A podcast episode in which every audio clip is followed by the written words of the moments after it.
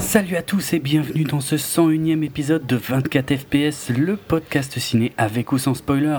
Moi c'est Jérôme. Moi c'est Julien. Et moi c'est Jonathan. Ouais voilà, le troisième larron il est avec nous. Jonathan, dis-nous dis-nous bah, qui tu es déjà au cas où, et puis où tu es, parce que c'est super intéressant.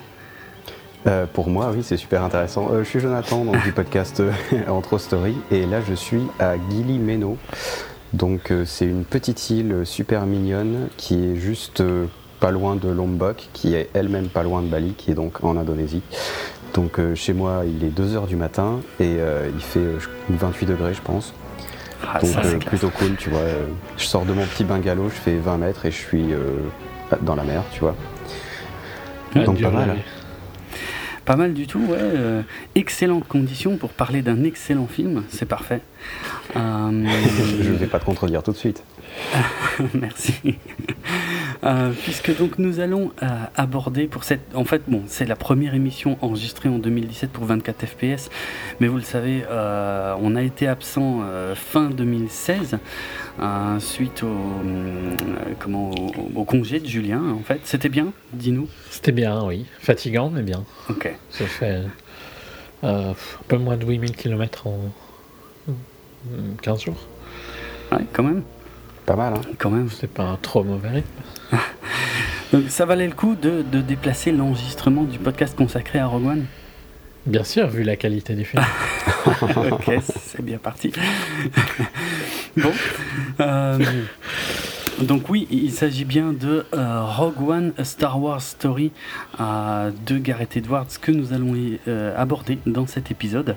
Alors euh, en deux parties, hein, comme toujours, puisqu'on va commencer euh, par euh, tout le background du film, euh, peut-être même en partant assez loin. Euh, vous me direz ce que vous en pensez, mais enfin... On va remonter aux origines lointaines du film, euh, puis revenir tout doucement jusqu'à la création du film en lui-même, euh, et terminer comme d'habitude et sans spoiler, euh, même s'il est fortement probable que quasiment tout le monde l'ait vu à l'heure actuelle. On va respecter la formule de l'émission et éviter euh, les spoilers donc dans cette première partie de l'émission. Puis, euh, après le signal sonore ou dans une seconde partie en fonction de la durée de, de cette première partie, euh, là ce sera full spoiler, on ira euh, scène par scène étudier chaque euh, microscopique détail que tous les chaque fans... grain de sable de Scarif. C'est ça. Que tous les fans hardcore de, de, de Star Wars euh, n'auront pas manqué de, de noter en, en voyant le film. Euh, j'ai eu du coup beaucoup de temps hein, pour préparer l'émission, donc j'ai été vraiment loin, même s'il y a énormément d'infos du coup qui ont largement été rendues publiques euh, depuis la sortie du film. Euh, je crois avoir réussi à quand même à trouver quelques petits détails que j'ai euh, assez peu lus à droite et à gauche, donc voilà. Euh, je pense, j'espère que tout ça sera assez complet. Euh, je rappelle aussi que euh, dans vingt-quatre F P S nous avions déjà euh, consacré quelques épisodes à la saga Star Wars. C'était à la fin de l'année deux mille quinze où euh, le temps de quatre épisodes hors série nous avions euh, couvert l'intégralité de la saga originale, en tout cas des, des six premiers films, euh, et vous le verrez, il y a certains détails que je vais mentionner dans cette émission euh, qui feront écho à, euh, à des choses que j'avais mentionnées à l'époque et dont j'étais bien loin de me douter euh, qu'elles me resserviront, euh, qu'elles me resserviraient aujourd'hui. Mais donc euh, c'est le cas et je, je vous le mentionnerai en général le moment venu. Alors, euh, bah vous êtes prêts ? C'est bon, on t'écoute. Ouais, la force est avec vous. Alors c'est parti, on va... Euh Allez donc euh, aux origines du truc. Alors je vais commencer par vous parler de quelque chose qui s'appelle ou qui aurait pu s'appeler euh, Star Wars Underworld. Alors Star Wars Underworld, qu'est-ce que c'est ? C'était euh, un projet... C'est avec de... des vampires. Ah, pas du tout. Excellent. Pas du tout. Euh, c'était un projet en fait de, de série télévisée, un spin-off euh, des films Star Wars, euh, puisqu'on on remonte là à l'époque en fait où c'est encore George Lucas qui est à la tête euh, de Lucasfilm. Euh, on est euh, donc euh, un petit peu après la sortie de l'épisode trois, euh, et euh, George Lucas a plusieurs projets euh, pour euh, donc continuer à, grand- à, oui, à raconter euh, la saga, mais par d'autres moyens que euh, par euh, le cinéma.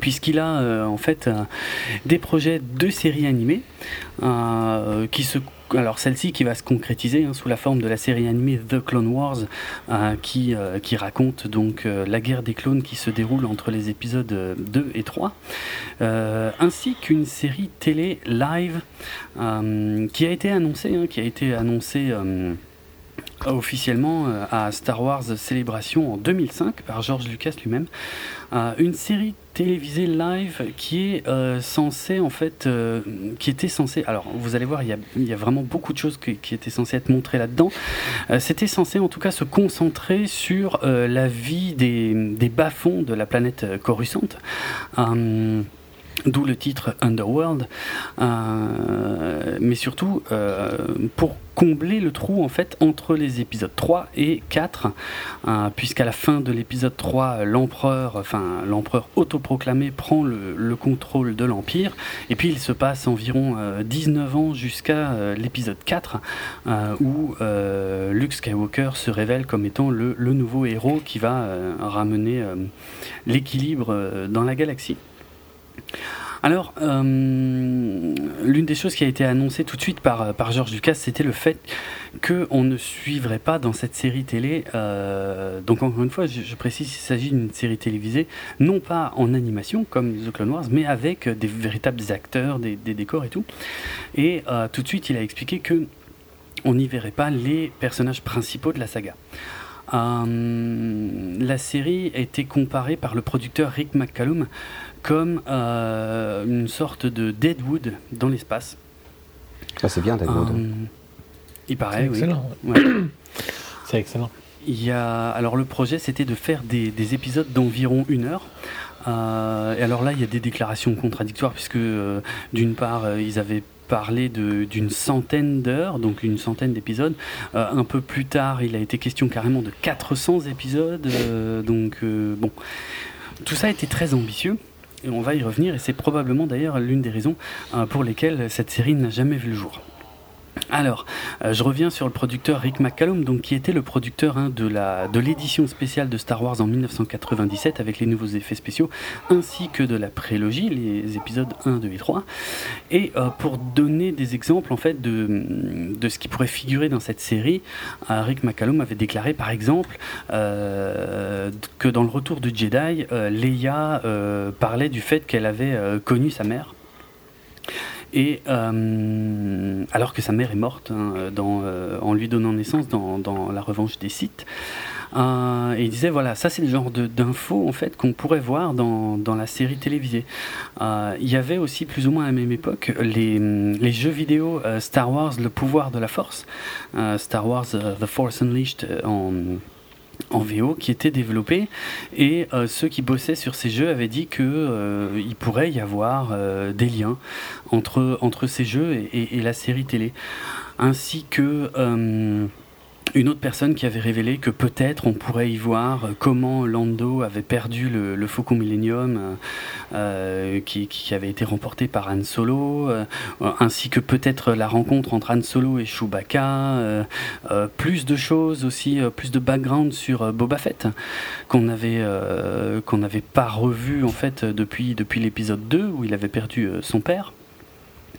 Euh, Alors tout ça euh, n'excluait pas euh, des, des caméos aussi de, de, des personnages mythiques de la saga, hein, donc. Euh, mais c'était pas censé être le, le, le cœur de la série. Par exemple, euh, le, le personnage de Quinlan Vos, euh, assez connu en France, je crois que j'en avais parlé dans les hors-séries à l'époque, euh, Quinlan Vos, donc un Jedi qui a combattu pendant la guerre des clones, euh, qui devait normalement avoir une scène, une apparition dans l'épisode trois, puis qui, qui a finalement été coupée. Euh, euh, et ben, euh, il était question de le réutiliser dans la série. D'ailleurs, euh, il y avait des, des comics qui sortaient à l'époque qui s'appelaient Star Wars République euh, et euh, où on pouvait voir. Donc, ce sont ça les fameux comics hein, où on peut suivre euh, Quinlan Vos. Euh, Lucas avait donné des ordres très précis euh, pour dire ne, ne tuez pas Quinlan Vos dans euh, les comics parce que euh, il se peut que euh, j'en ai besoin. Il euh, y avait aussi un auteur qui a, qui a écrit des romans donc à l'époque de l'univers étendu, l'ancien univers étendu de Star Wars, l'auteur A C Crispin, euh, qui avait euh, proposé une idée de livre qui suivrait euh, ben, le parcours de Leia entre les épisodes trois et quatre. Et pareil, euh, Lucasfilm a refusé le projet parce qu'il voulait utiliser Leia dans la série. Dans le même ordre d'idées, l'auteur Karen Travis, qui a elle aussi écrit des, des romans de l'ancien univers étendu, voulait écrire quelque chose avec, avec Boba Fett. Et pour les mêmes raisons, on lui avait dit non, non, mais non, non, on va, on, on va les, on va les, on va, on va l'utiliser, probablement l'utiliser dans la série. Euh, On sait que euh, certains, alors certains acteurs en fait ont essayé de, de d'être impliqués dans la série, notamment Jeremy Bullock, l'acteur, euh, l'interprète original de Boba Fett. Euh, je vais pas tous les nommer, mais enfin il y avait euh, l'empereur, Chewbacca, tout ça, et notamment euh, Daniel Logan. Alors Daniel Logan, c'était justement l'interprète du très jeune Boba Fett euh, dans l'épisode deux, et on sait que lui euh, s'est carrément euh, entraîné physiquement avec un certain Ray Park, le, le cascadeur Ray Park. En son nom comme ça ne vous dit peut-être pas grand chose, et pourtant c'est, euh, c'est lui qui a interprété Darth Maul dans l'épisode un. Donc euh, bon, je, ouais, j'ai déjà parlé du, des liens éventuels avec euh, comment, euh, le, les jeux vidéo de pouvoir de la force. Donc euh, voilà, tout ça ce sont des pistes sur, euh, sur ce qui aurait pu figurer dans cette série. Euh, je vais passer euh, sur euh, les, comment, euh, tous les scénaristes en fait, qui ont été consultés, euh, testés euh, pour écrire la série. Il semblerait qu'en tout il y a quand même deux cents euh, scénaristes différents qui ont été euh, essayés. À la fin ils en ont sélectionné euh, six. Euh, bon, qui sont pas forcément euh, tous très connus. Enfin, je retiens quand même euh, le nom de Ronald D. Moore, euh, qui est très connu, lui, pour avoir euh, relancé Battlestar Galactica euh, dans les années deux mille, donc, qui aurait dû faire partie des scénaristes de cette série télé live. Donc, en tout cas, ils ont été embauchés, ils ont eu des contrats. Et, euh, et c'est là qu'ils ont commencé, comment dire, euh, en amont à vraiment, vraiment écrire euh, la série et à prévoir euh, voilà, des lieux, des personnages, des histoires. Et c'est là que le producteur Rick McCallum, qui, comment dire, euh, qui n'était pas un débutant, hein, ni George Lucas d'ailleurs, dans le domaine, puisqu'ils avaient tous les deux travaillé sur la série des, des aventures du jeune Indiana Jones, qui, euh, qui avait servi de laboratoire d'essai euh, pour, euh, pour beaucoup de choses en fait, qui ont resservi par la suite dans la création de la, de la prélogie. Donc c'était pas des débutants dans le domaine de la, de la série télévisée, mais pourtant ils ont, ils ont assez rapidement eu des gros problèmes, c'est-à-dire que clairement la volonté de George Lucas c'était que chaque épisode dispose de moyens euh, quasi équivalents à ceux d'un, de film en fait. Ce qui est totalement inconcevable à la télévision, hein, les, les, les budgets sont absolument pas les mêmes. Encore une fois, on retrouve un George Lucas quand même très en avance sur son temps, parce qu'aujourd'hui, je crois qu'on peut dire qu'on peut, euh, on peut voir quelques séries qui, qui ont effectivement euh, des résultats sur l'écran assez comparables à, presque à, à ce qu'on peut voir au cinéma. Mais il y a, euh, il y a une dizaine d'années, euh, c'était, euh, c'était encore assez, assez inconcevable. Euh, le titre, on sait que le, le titre Star Wars Underworld était en tout cas le nom du projet. On ne sait pas en tout cas euh, si c'était vraiment le, le, le, le, comment le, le titre qu'aurait eu la série, mais c'est pour ça qu'on continue de l'appeler comme ça, puisque c'est, ça reste comme ça que ça avait été annoncé à l'époque. Euh, donc pareil, je vais, je vais passer rapidement sur les, comment, euh, toutes les planifications de tournage qui étaient assez prévues. Donc tout, tout ça devait voir le jour. Alors ça avait été annoncé avec diverses euh, dates, mais en tout cas euh, il y a un moment où euh, il était question de commencer la production en deux mille huit et de commencer à sortir la série en deux mille neuf. Le problème, euh, bah le problème finalement, c'était le budget. Ils n'arrivaient pas à trouver euh, de, de, de chaîne de télé, et je me souviens d'ailleurs de déclarations euh, dans ce sens de George Lucas à l'époque. Ils n'arrivaient absolument pas à trouver de chaîne de télé prête à mettre autant de budget, même si, euh, comment dire, ils faisaient de leur mieux pour que les budgets de la série télévisée soient euh, largement inférieurs à ceux euh, d'un film, mais tout en étant quand même largement supérieur euh, aux standards de l'époque. Euh, donc c'était un gros problème. La plupart des chaînes, euh, en gros, ont, ont refusé, euh, dans le sens où euh, c'était pas possible, quoi. Personne n'était prêt à mettre autant de pognon. Il y avait euh, d'un côté les chaînes, euh, comment euh, les chaînes du câble euh, aux États-Unis qui, qui, qui, qui financent pas mal de choses, qui ont des millions de téléspectateurs, euh, qui financent beaucoup de choses avec euh, des interruptions euh, publicitaires pendant les séries, mais eux, même eux, n'étaient pas prêts à mettre les moyens. Et puis après, il y avait encore les chaînes privées type euh, H B O, les chaînes payantes, mais là, on parle d'une audience largement moindre et de moyens euh, ben, encore euh, a priori inférieurs. Donc, gros problème. Euh, et George Lucas d'ailleurs commence à déclarer à partir de deux mille neuf que la série finalement est en pause parce qu'il ne trouve absolument pas de euh, financement. Il était aussi question euh, que le fameux, ça ça va parler à, à Julien, euh, tu te souviens probablement du projet de jeu vidéo euh, Star Wars treize treize. Ouais, ouais. Ouais, j'avais même vu une présentation de treize treize. Voilà, qui, qui, qui devait justement euh, raconter euh, comment, euh, comment, enfin, euh, un peu les, l'histoire des bas-fonds de Coruscant. Euh, et puis on avait. Bah, à... C'était, euh... ça se passait, il me semble, uniquement dans un building. Ah, c'est possible, oui. C'est tout à fait possible, ouais. Mais en tout cas, il était question de, de liens euh, assez directs avec, euh, avec, euh, avec la série Star Wars Underworld. Bref. En tout cas, euh, ce qui s'est passé, c'est que tout ça n'a jamais vu le jour. Euh, au final, euh, en deux mille dix, euh, Star Wars treize treize est devenu un projet indépendant de la série. Euh, et en plus, finalement, le jeu n'a jamais vu le jour euh, suite, au, suite au rachat euh, par Disney. Euh, alors pourquoi voilà pourquoi je vous parle de tout ça, c'est parce qu'en fait euh, pendant la préparation de cette série, il y a quand même des éléments euh, assez importants de ce qu'on va retrouver dans Rogue One en fait qui ont été euh, qui ont été évoqués. Alors je vais commencer par un euh, qui ne concerne pas directement Rogue One, euh, mais qui concerne plutôt euh, le réveil de la Force, l'épisode sept.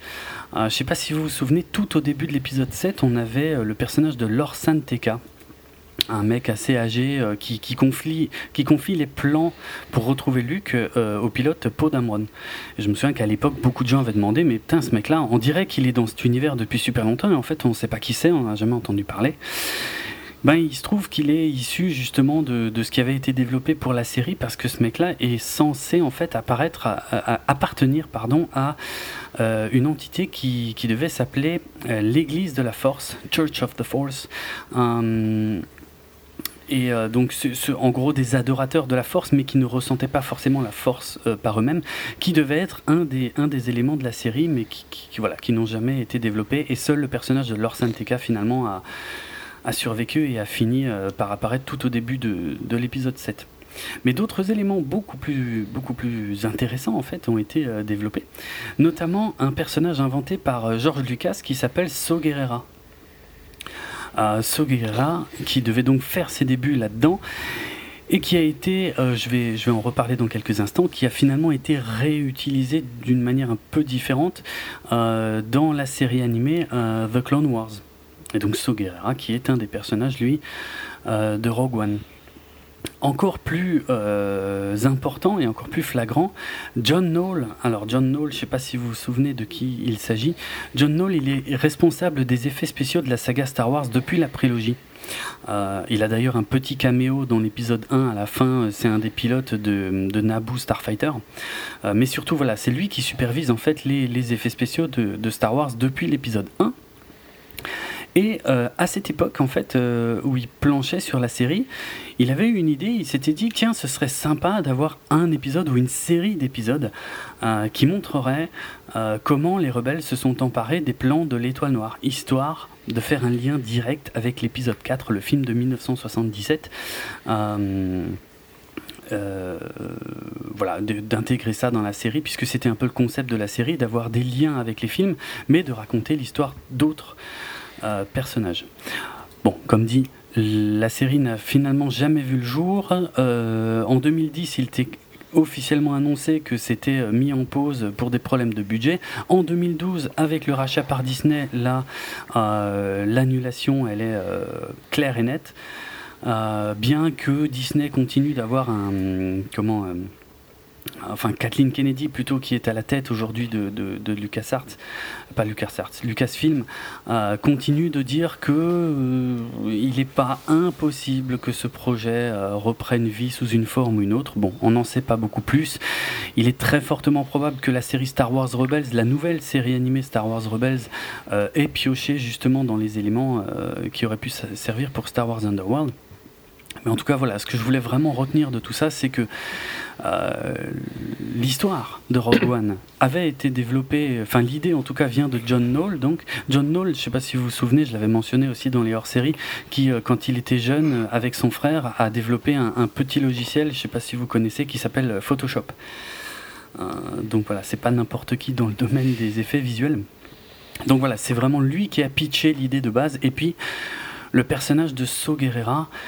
Euh, une dernière petite note à propos de cette série, c'est que euh, vous savez peut-être qu'un nouveau jeu God of War euh, va bientôt voir le jour sur PlayStation quatre, et il semblerait que l'un des, comment, l'une des personnes qui, se, qui, qui travaille sur ce jeu ait pu euh, lire certains scripts de Star Wars Underworld et qu'il euh, s'en est inspiré pour écrire le scénario du nouveau euh, God of War, qui va nous montrer a priori un Kratos assez différent de celui qu'on, qu'on connaissait jusque-là. Voilà, ça c'était euh, la partie donc, où je vous expliquais que je partais quand même d'assez loin. Maintenant on va resserrer vraiment sur des éléments de, de Rogue One. Vous êtes toujours avec moi ? Ça marche. Ouais, c'est pas avant, c'est pas avant un an, hein, God of War quand même probablement. D'accord. Fin d'année prochaine, quoi. Enfin, fin de cette année, on est en deux mille dix-sept. Ouais. Et treize treize, euh, Kathleen Kennedy a dit que c'était... que les concept art du jeu étaient vraiment excellents euh, il y a un an ou deux. Ouais. Euh, et que donc c'était probablement quelque chose qui allait revenir, tu vois, à un moment ou à un autre. Okay. Et c'est vrai que c'est, c'est, c'est, c'est super dommage que treize treize n'ait pas existé, parce que euh, il était, je dis pas avancé dans son développement, mais en tout mmh. cas il était, il était plus loin que juste une bête idée, quoi, tu vois. Ouais, ouais. Il y avait tout un, tout un monde était créé pour lui. Donc euh, et c'était intéressant euh, mmh. comme. Euh, comme vision de Star Wars. Et donc ça se passait bien euh, sur euh, un niveau, c'est pour ça que ça s'appelle treize treize, oui. Un niveau de Coruscant. Oui, c'est vrai. Pas un building, comme j'ai dit. Ok. Euh... Pour montrer que je suis toujours en vie. je... je... Par contre, on a perdu Jonathan, apparemment. Ouais. Allô, Jonathan ? euh, Oui, non, non, il, je suis toujours là. Il s'est réendormi. Ah, ok. Non, non, je, je vous sûr. écoute très sagement. Euh, j'essaye de pas okay. faire de bruit, tu vois. Non mais il n'y a pas de souci. Allez, j'enchaîne, je vais essayer de ne pas parler des plombes non plus, enfin ce qui est très dur dans ce domaine, mais... euh, j'enchaîne donc sur le personnage de Saw Gerrera, donc justement euh, initialement développé pour la, la série Star Wars Underworld, qui n'a jamais vu le jour, mais qui a euh, finalement fait sa première apparition dans la saison cinq de la série animée The Clone Wars. Alors déjà, il faut savoir que le nom Saw Gerrera euh, est inspiré de manière, ça se voit, hein, euh, du nom, euh, de, de manière assez visible, hein, du, du nom euh, Che Guevara, hein, Saw Gerrera. Euh, donc, euh, puisqu'il s'agit en fait, en gros, son histoire euh, dans la saison cinq de The Clone Wars. Alors, ce sont les épisodes deux à cinq hein, de la, la série The Clone Wars pour ceux qui voudraient les revoir. Euh, En gros, son histoire, c'est, c'est pas compliqué, puisqu'on est pendant la guerre des clones, on est sur la planète Onderon. Euh, planète Onderon, en fait, euh, où le roi euh, a été euh, renversé euh, par un nouveau roi qui s'appelle le roi Rash, euh, avec l'aide du comte Doku. Et donc la planète est sous domination euh, séparatiste. Et pour des raisons qui, pour être franc, m'échappent un petit peu, euh, enfin c'était pour peut-être un peu renouveler les scénarios, parce que sinon c'était toujours un peu les mêmes histoires, euh, les Jedi ne peuvent pas intervenir directement sur la planète, puisqu'il n'y a pas vraiment de conflit sur la planète, il n'y a pas de guerre en cours, en fait, c'est juste que elle est sous occupation euh, séparatiste. Et il y a des petits groupes de rebelles, notamment menés par Saw Gerrera et, euh, et sa sœur, euh, qui, euh, qui essayent de, de, voilà, de rétablir le véritable roi et de, et de renverser le, le pouvoir séparatiste. Et donc les Jedi ne peuvent pas intervenir en direct, mais ce qu'ils proposent de faire, c'est de contacter ces, c'est, c'est, oui, c'est rebelle, c'est résistant, euh, pour les entraîner en fait, pour les entraîner à des techniques de guérilla euh, qui vont leur permettre d'affaiblir le pouvoir séparatiste. Donc, on peut voir dans ces épisodes deux à cinq en fait, euh, Obi-Wan Kenobi, Anakin Skywalker et euh, Ahsoka Tano, donc la la Padawan d'Anakin, hein, pour ceux qui n'auraient euh, éventuellement jamais regardé la série, euh, qui viennent sur la planète et qui vont entraîner donc Saw Gerrera et puis euh, divers personnages. Euh, donc, bon, bref, pour faire simple, Saw Gerrera a été formé finalement à la guerre par Anakin Skywalker, en gros, si on simplifie quoi. Et en fait, le temps de voilà, le temps de quatre épisodes, on va on va voir comment ils vont euh, tout doucement euh, par des méthodes de ouais de, de guérilla euh, euh, fragiliser le pouvoir en place et puis euh, favoriser le retour du, du véritable roi euh, euh, et euh, éliminer l'occupation euh, séparatiste sur Onderon. Euh, ce qui aura un, il y aura un prix à payer quand même assez important pour Saw Gerrera qui perdra sa sœur euh, dans le combat, puisque euh, la, la saison cinq de The Clone Wars était euh, la première à introduire quand même quelques éléments un peu euh, un peu plus moches en fait, euh, quelques événements un peu plus tristes que ce qu'on avait pu voir euh, jusque-là dans la série. Euh, donc voilà, bon, c'était juste ça, c'était juste le temps de quatre épisodes, mais en tout cas le personnage finalement existe depuis, euh, depuis quelques années, et on pouvait voir déjà à l'époque qu'il était euh, beaucoup plus extrême que la plupart des, des autres personnages euh, dans la même situation que lui, c'est-à-dire lui tout de suite il faut, il faut frapper fort, il faut frapper dur, il faut tuer, euh, il, voilà, ce qui provoquera parfois l'inquiétude des Jedi, mais euh, c'est un personnage assez, assez extrémiste. euh, On a eu euh, plus, beaucoup plus récemment dans la saison deux de Rebels, euh, donc l'autre série animée, une petite mention de Saw Gerrera, puisque dans l'épisode quinze de la saison deux, il y a, euh, donc ça, ça ne va parler qu'à ceux qui l'ont vu, hein, mais il y a euh, l'agent impérial Kallus euh, et Zeb qui sont euh, piégés ensemble en fait, dans une sorte de, de, de crevasse dont ils ne peuvent pas pas sortir et qui vont en fait discuter, beaucoup discuter, et l'agent Kallus qui va, qui va dire à Zeb euh, que lui-même, euh, quelques années auparavant, avait été attaqué par les, les hommes de main de Saw Gerrera sur Onderon. Donc voilà.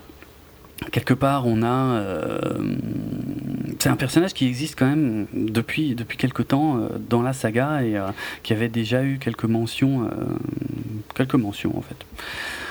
Euh, je vais enchaîner aussi assez rapidement sur donc euh, puisqu'on on sait que Rogue One, donc l'histoire de Rogue One, c'est le vol des plans de l'Étoile Noire, et j'ai eu envie de m'intéresser un petit peu à justement au vol des plans de l'Étoile Noire, parce que c'est loin d'être un nouveau concept en fait, le vol des plans, euh, puisque moi-même je, je sais que je, j'avais déjà lu l'histoire du vol des plans dans, dans au moins deux romans différents, sans parler des jeux vidéo euh, dans lesquels euh, j'avais le souvenir d'avoir déjà volé les les plans. Alors est-ce que là comme ça, euh, est-ce que vous sauriez me dire euh, dans combien de jeux vidéo il, il était déjà question de, de voler les plans de l'Étoile Noire ? Aucune idée. Ah. Pareil alors, euh, aucune idée. Ouais, bah, tout dépend si vous y avez joué effectivement. Alors bah, c'est simple, hein.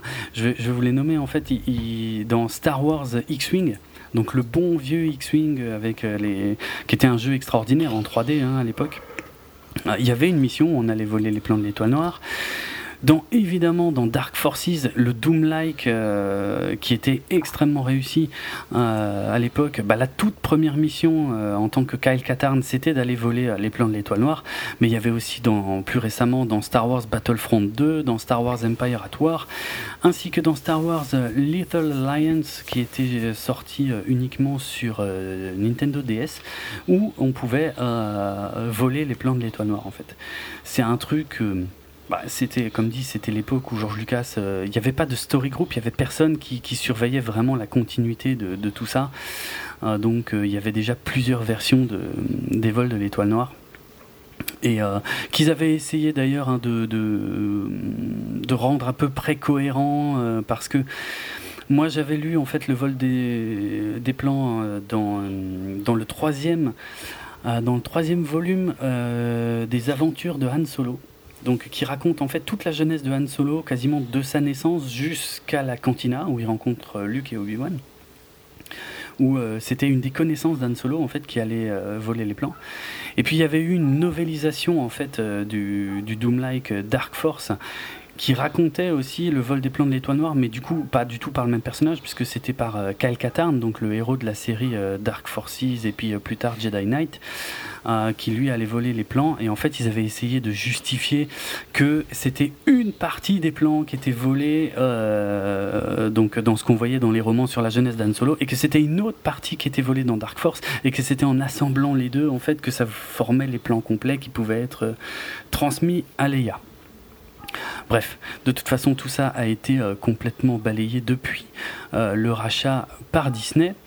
Et donc, on en arrive enfin à, euh, à la création de, du, du film Rogue One, puisque lorsque Disney donc, a racheté Lucasfilm, ils ont annoncé euh, donc, la préparation d'une nouvelle trilogie, mais aussi, un peu plus tard, euh, qu'il y aurait des, des films, des spin-offs, en fait, euh, qui raconteraient diverses choses. Alors, on sait euh, qu'il va y avoir un, un prochain spin-off sur la jeunesse de Han Solo, donc qui va complètement balayer ces romans que, que j'ai adoré lire il y a quelques années. Euh, je peux mentionner très rapidement le, le troisième spin-off dont le sort est encore assez incertain, même si on se doutait depuis longtemps et on a eu la confirmation récemment qu'il euh, il aurait dû s'agir d'un, d'un spin-off sur euh, Boba Fett.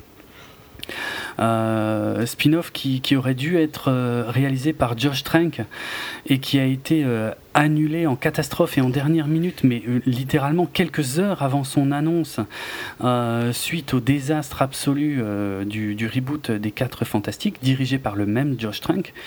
euh, on, a, on a appris que tout récemment en fait qu'il y avait un, un espèce de, de trailer, enfin des images test qui auraient dû être diffusées à à Star Wars, euh, je crois que c'était à Star Wars Célébration, euh, et que euh, c'est littéralement quelques heures avant qu'ils ont tout annulé et qu'ils ont dit que le mec était malade et qu'il pouvait pas venir. En plus, ce, ce spin-off consacré à Boba Fett euh, aurait dû euh, arriver avant celui consacré à Han Solo, et en fait, voilà, ils ont décalé, ils ont décalé tout le truc. Finalement, c'est celui euh, consacré à Han Solo qui arrivera en deux mille dix-huit, et le troisième. Eh ben, on ne sait toujours pas euh, s'il sera vraiment euh, consacré à Boba Fett ou pas. Et d'ailleurs, euh, depuis aussi, Kathleen Kennedy a dit qu'à l'issue de la nouvelle trilogie qu'ils sont en train de préparer, euh, il n'est pas impossible que Lucasfilm continue à produire des, des, des films sur la saga Star Wars, mais qui ne seraient a priori plus que des spin-offs. Et donc, en tout cas, quand ils ont commencé à réfléchir à ce qu'ils pourraient faire comme spin-off, euh, et ben, pour faire simple, John Knoll est revenu avec son idée. Il a dit, mais les mecs, euh, moi j'avais eu une idée en fait pour la série Underworld, mais qui pourrait resservir ici, c'est-à-dire raconter euh, qu'est-ce qui euh, s'est passé, euh, comment, dans quelles conditions les, les plans de l'Étoile Noire ont été euh, dérobés et euh, remis à Leia. Et euh, bah ça a été rapidement accepté en fait. Euh, en mai deux mille quatorze, Disney a annoncé que ce serait Gareth Edwards qui allait euh, réaliser le film. Donc Gareth Edwards, qu'on a déjà évoqué euh, ensemble d'ailleurs, il me semble, euh, pour Monsters, et puis euh, pour son reboot de Godzilla en deux mille quatorze, euh, qui avait eu droit à un épisode complet dans vingt-quatre F P S. Donc quelques mots sur Gareth Edwards ? Euh, ouais, si tu veux. euh... Pardon, désolé, j'étais habitué à, à t'écouter. euh, donc, euh, Gareth, Gareth Edwards, qui euh, a, a été connu avec Monsters, ouais, qui était son premier film de cinéma. Ouais, ouais. Il avait fait un film en deux mille cinq, euh, N D, que j'ai jamais vu, Moi non pour, plus. Euh, qui était produit pour la B B C. Euh, donc Monsters, euh, film de science-fiction euh, mm. que j'avais vraiment adoré, qui était une super bonne surprise. Je ne l'ai pas vu au cinéma, hein. Je pense que ça a eu une distribution très très limitée dans, ouais. chez nous, quoi. Mais qui utilisait euh, excessivement bien son budget minuscule d'un demi-million de dollars, mm-hmm. euh, et qui fait un petit peu partie de la vague de bons films de science-fiction qu'on a eu dans cette période-là avec Moon et tout ça. Euh... qui a lancé plein de... cette génération de, de réalisateurs qui sont pris un peu partout, quoi. Duncan Jones, et... il fait un peu partie de cette vague-là, moi, je dirais, mm-hmm. euh, Edward. Je continue. Il a enchaîné en deux mille quatorze euh, avec son premier film euh, hollywoodien, ouais. qui a été un peu moins bien reçu, je pense, au final, mais moi, j'avais pas, j'avais pas détesté du tout. Je trouve que visuellement c'était un, un, impressionnant. Donc c'était le Godzilla, le Godzilla d'Edwards, mm. euh, qui était un remake de une réinterprétation de, de Godzilla, ouais. Qui avait cette superbe scène des des sauts. Euh, euh, je sais plus comment ils oui, les sauts Halo, stratosphériques. Ouais. ouais, c'est ça. Ouais. Euh, Je comprends que Godzilla a eu des problèmes sur certaines personnes, mais je, je sais pas, je le, je le trouvais quand même bien. Je m'étais, je m'étais bien amusé en, en le regardant. Il y avait des problèmes de, d'attachement de perso et tout ça, clairement. Ah, les persos humains euh, étaient à chier. Ouais, oui. mais par contre, les, les monstres étaient très bien, quoi. Ouais. Et euh, ben, donc, euh, on a su, je pense, au moment de Godzilla hein, qu'il était pris pour Rogue One. Ouais, ouais, c'est ça. Il, il, il était d'ailleurs euh, à la base assez euh, nerveux, enfin surtout il était épuisé après Godzilla d'avoir euh, travaillé sur un film à, à gros budget. Il n'était pas forcément très enclin euh, à, à retravailler sur un blockbuster, et puis euh, il a été convoqué, euh, il ne savait pas trop pourquoi en fait. Il pensait être juste consulté sur euh, quelques idées, et en gros il lui a annoncé que euh, ouais, on va faire des spin-offs sur Star Wars et on veut que ce soit toi. Et là, il s'est rendu compte d'un truc atroce qui l'a hanté d'ailleurs pendant quelques temps, hein, c'est que il avait le job et il pouvait en parler à personne. Et ça l'a rendu pas mal cinglé.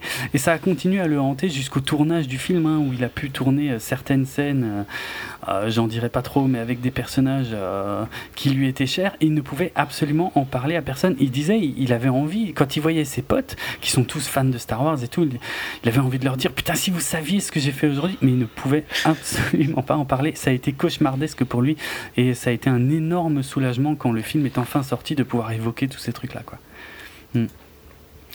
Mais euh, ouais, Jonathan, dis-nous un peu ton sentiment sur le cinéma de Gareth Edwards, parce que je suis à peu près sûr que tu avais vu Godzilla aussi, non ? Ah ouais, puis Monsters aussi. Hein. Moi, j'ai, j'ai ouais. vraiment beaucoup, beaucoup aimé Monsters. Euh... Qui, je trouve, se re-regarde encore. Enfin, ah ouais, c'est, c'est cet avantage de ces films qui euh, ont très bien utilisé leur budget. Ils vieillissent pas. Ouais, ouais, c'est ça. Et il euh... y a des images que je trouve... Euh... Ouais, je trouve, ouais, non, vraiment, je trouve. Euh, bah, après, c'est difficile de parler d'un film comme ça parce que c'est, c'est, ça spoil, quoi. Mais il euh, euh, y a des images que je trouve vraiment impressionnantes où il euh, y a sûrement une bonne partie de son budget qui est passé dedans, mais qui sont, euh, qui sont vraiment belles, quoi. Qui, qui, y a, y a, je trouvais qu'il y avait vraiment une poésie dans son truc.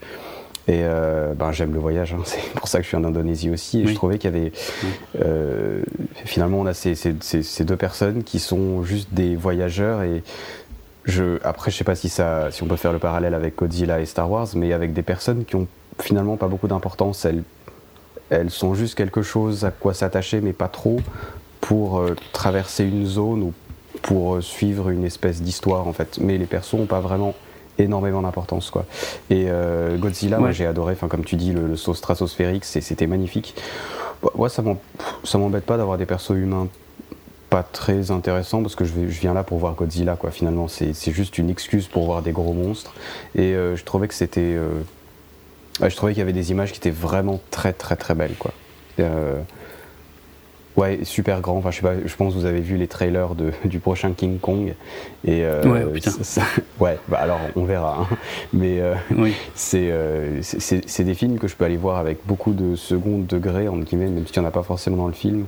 Et euh, ça, ça fait penser à Pacific Rim à, à certains points, entre guillemets. Et euh, ouais, c'est, c'est des films qui sont dans une catégorie vraiment à part, mais que j'aime bien voir.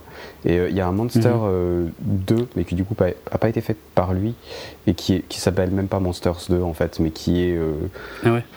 Ouais, il y a une sorte d'inspiration entre les deux qui est très spéciale, très différent, mais où il y a vraiment des images qui ont énormément de poésie aussi. Et... Euh, Ouais, je ouais, j'aime beaucoup franchement. Donc moi j'étais euh, j'étais assez fan. Je comprenais pas forcément qu'est-ce qu'il allait faire dans un Star Wars, mais enfin son travail je l'aime beaucoup en fait. Mmh, mmh. Il y a, il y a une chose que je trouve assez intéressante dans son cinéma, euh, qui sur deux films c'était encore difficile de juger si c'était une, une coïncidence ou pas. Et j'espère que vous serez d'accord avec moi en tout cas que Euh, sur le fait que c'est un réalisateur, je crois, qui aime bien prendre son temps dans la mise en place, mais qui est d'une générosité incroyable dans le final euh, de ses films, en fait. De, à chaque fois, il nous en fout plein la tête à la fin. Et moi j'aime beaucoup cette approche, c'est une des raisons pour lesquelles j'avais euh, kiffé Godzilla. Euh, je trouve qu'il ne... il met le paquet en fait, vraiment il n'hésite pas. Euh... Et ouais, enfin je suis super content en tout cas d'avoir retrouvé cet aspect dans Rogue One auquel je ne m'attendais pas forcément à ce point. Mais euh, aujourd'hui je pense qu'on peut dire que c'est un, une des caractéristiques de son cinéma. Oui, je pourrais en faire une autre, mais euh, elle est plus méchante, mais c'est des persos pas très intéressants. Bah, sauf euh... dans, euh, dans Monsters. Oui, mais comme disait Jonathan, ils sont pas super importants, c'est plus le voyage qui est important. C'est vrai, euh... c'est vrai. Bon, enfin, su- mais sur... c'est vrai que dans, au, mon- au moins dans Monsters, j'étais quand même un peu attaché à eux. Ouais, je ouais. m'inquiétais d'eux, euh, à l'inverse de ces films suivants. Ok. Ouais, enfin dans Monsters, moi je trouvais euh, que. De toute façon, ça, je pense ouais. pas que c'est lui parce que euh, voilà, Monsters, il l'a écrit pour le coup, il a pas écrit Godzilla, il a pas écrit Rogue One, donc euh... je ne vais pas lui mettre ça sur le dos. Ok. Jonathan, tu disais ? Ouais, comme je disais, moi c'est un point qui me dérange pas beaucoup. Après, euh, effectivement, je sais pas mmh. à quel point il a fait l'écriture, donc euh, j'en sais rien. Mais dans Monsters, je sais que pff, franchement, la zone était beaucoup plus intéressante que que les persos, quoi. Enfin. Je... Je trouve qu'il y, y en a un des deux, enfin ouais, les, les, les deux persos, je les aimais pas beaucoup en fait, et je m'en foutais. Mais par contre, euh, ouais. là où ils passaient, je trouvais super intéressant quoi. Et comme tu disais, euh, final, euh, ouais, vraiment bien quoi. Ah, c'est clair. C'est, il a quasiment tout fait hein, sur euh, Monsters. Oui, oui. Euh, les effets spéciaux, tout. Ouais, ouais. La photo. Euh, ouais, c'est vrai. Donc. Euh... Alors, euh, on parlait de l'écriture de Rogue One. En fait, à la base, elle a été confiée à, à Gary Whitta. Euh, Gary Whitta, qui est euh, ancien euh, rédacteur en chef euh, des éditions euh, anglaises et américaines du, du magazine P C Gamer, euh, mais qui a aussi déjà un peu de, de background dans le cinéma, puisque c'est lui qui avait écrit l'histoire de base euh, du livre d'Eli et de After Earth. Euh, bon après c'est peut-être pas des trucs non plus euh, hyper glorieux euh, mais en tout cas euh, très euh, bon, assez connu quand même. Euh, il semblerait d'ailleurs qu'il soit aussi engagé sur une possible future adaptation au cinéma de, des jeux Diablo de Blizzard ainsi que la version live de, du, euh, de l'anime Akira. Euh, ainsi que le futur Sherlock Holmes de, de Guy Ritchie. Donc un mec qui a quand même pris du galon assez vite sur des, sur des trucs assez importants. Euh, et puis, mais j'y reviendrai, mais en fait il a quitté, euh, il a quitté Rogue One euh, finalement euh, assez tôt dans le développement. Il a vraiment, je pense qu'il a juste jeté les bases en fait de, de ce qui avait été pitché par John Knoll. Mais on y reviendra. Euh, à la photo euh, de Rogue One, on a euh, Greg Fraser euh, qui, euh, qui est surtout connu je pense pour euh, alors ça va mal commencer mais après c'est mieux hein, euh, pour le remake de Let Me In, euh, donc une histoire de vampire assez, euh, assez étrange, je me souviens pas le titre français, euh, ou euh, Blanche-Neige et le chasseur, mais euh, plus récemment avec des choses quand même comme Zero Dark Thirty et Foxcatcher, donc déjà une euh, je pense une belle, une belle photo, au moins on peut retirer Zero ça. Dark Thirty, je trouve que la photo était incroyable. Dans Killing Them Softly de euh, Andrew Dominic avec Brad Pitt, euh, sur un, un film néo-noir, un, un, un film de. Un crime film, quoi. Euh, qui était vachement intéressant vers de deux mille onze ou deux mille douze. Pareil, très jolie photo, euh, dans les villes euh,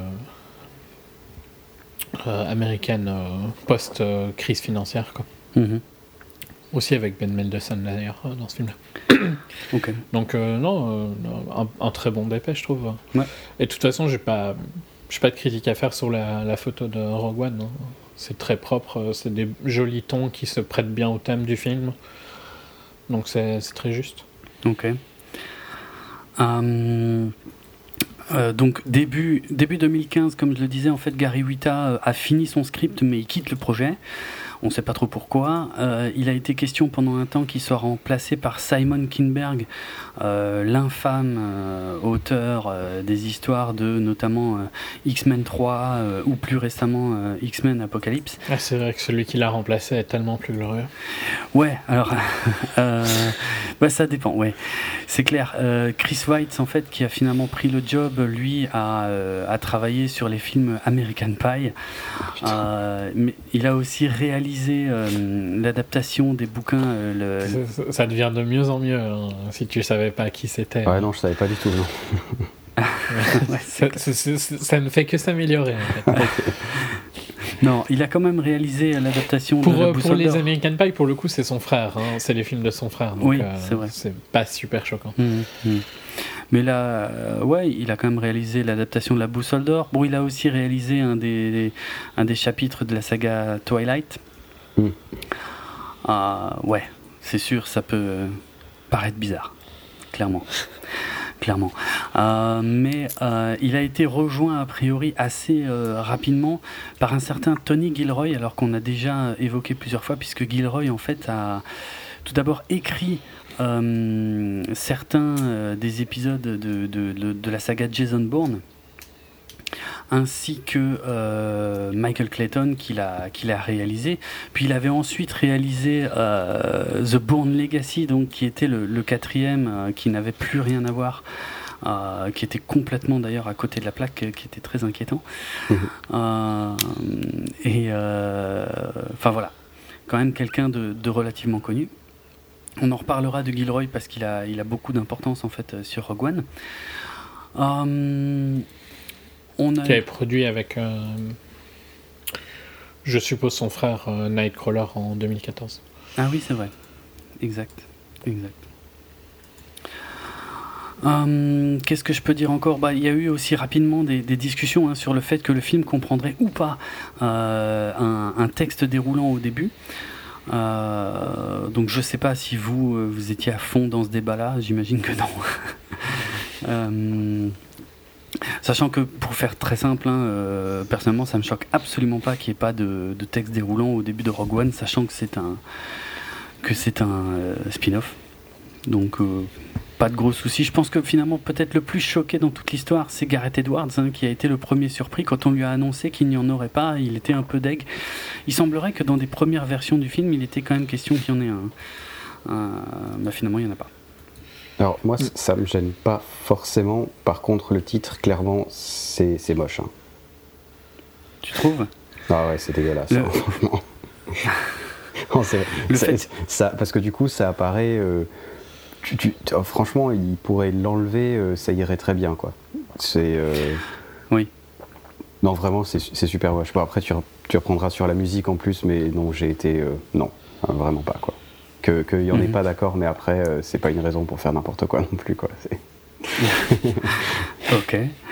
Um, oui, effectivement, il fallait vraiment marquer le coup. Hein. Ça a été euh, globalement une décision de Kathleen Kennedy et de Lucasfilm de dire voilà, il faut il faut quand même montrer clairement qu'il s'agit pas d'un épisode majeur de la saga puisqu'il n'a pas de numéro par exemple. Donc il y a eu des mmh. débats quand même en interne hein, pour savoir s'il y aurait aussi le titre Star Wars et tout. Bon. Euh, bon finalement bon, pour faire simple je pense pas que ce soit un spoiler, il y en a pas et c'est pas gênant même si du coup comme tu le dis effectivement du coup le titre est présenté un peu d'une manière différente et est-ce que c'était nécessaire ? Peut-être pas ouais. et, et après euh, c'est ouais. pas qui ne sait pas que genre tu vois il y a des gens surpris ah c'est une histoire Star Wars en allant voir Rogue One ouais. Après c'est je trouve que c'est s'il pas... y en a peut-être hein, tant mieux. Après, je trouve que c'est pas gênant. Euh, par contre, c'était une grande aide pour le storytelling quand même. Et euh, bah, on, ouais. va, on va discuter après, je pense. Mais euh, je pense que ça pêche au début parce qu'il n'y a pas d'introduction quand même. Il n'y a pas de background du coup. C'est vrai c'est qu'on ça. a toujours et le background. Et donc, il faut faire très attention quand ouais. tu fais ça. Oui, tu as le droit de faire ça. Mais après, il mmh. faut vraiment soigner tes premières minutes pour ne pas perdre les gens et pour euh, leur donner un timing, et cetera. Et ça, je trouve que c'est pas super bien fait, quoi. C'est vrai que le c'est texte déroulant, du... c'est ultra ouais. facile, mais, euh, mais ça marche. Mm-hmm. Ouais, ouais. Non, mais t'as ah, raison. Moi, je trouve que, justement, là, en fait, l'intro m'a pas spécialement dérangé. Je trouve que, justement, les acteurs... Enfin, Mads Mikkelsen donne une, une aura dans, dans le début du film euh, qui, je trouve, permet de se passer de ça. Mm-hmm. mais euh, on en discutera après. Bon, il y a des bases humaines. De toute façon, je pense que chacun le, le, le vivra différemment. Je veux dire, moi, je l'ai aussi vécu totalement différemment euh, grâce au roman euh, dont il faut encore que je parle, qui introduit euh, le film. Mais, euh, mais je peux comprendre le manque.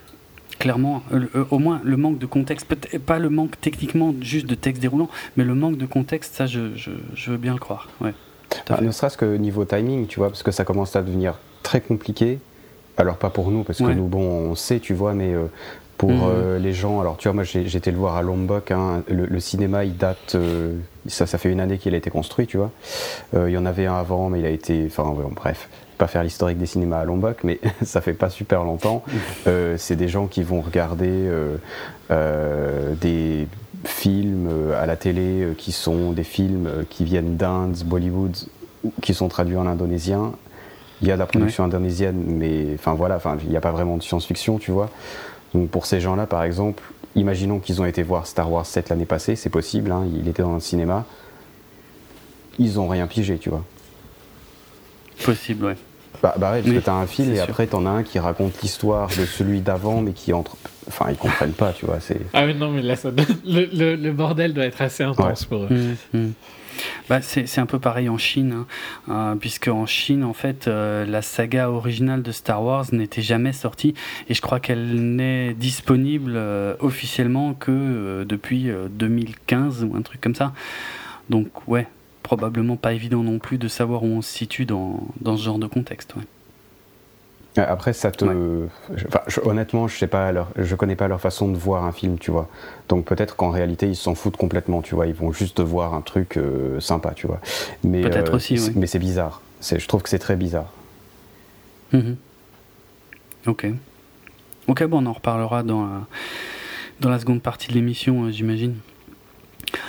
Euh, on va passer. Bof. Je pense qu'on finira par le casting et puis comme ça, je mentionne encore vite fait le, le, le, le tournage en lui-même, euh, puisque le tournage principal a eu lieu dans les studios euh, Elstree, donc en Angleterre.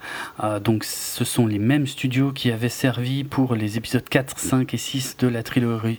trilogie originale ainsi que, euh, que l'épisode trois, euh, tandis qu'il y a aussi eu quelques scènes qui ont été tournées dans les studios Pinewood euh, qui eux avaient plutôt servi de mémoire, si je me gourre pas, pour l'épisode un et probablement deux.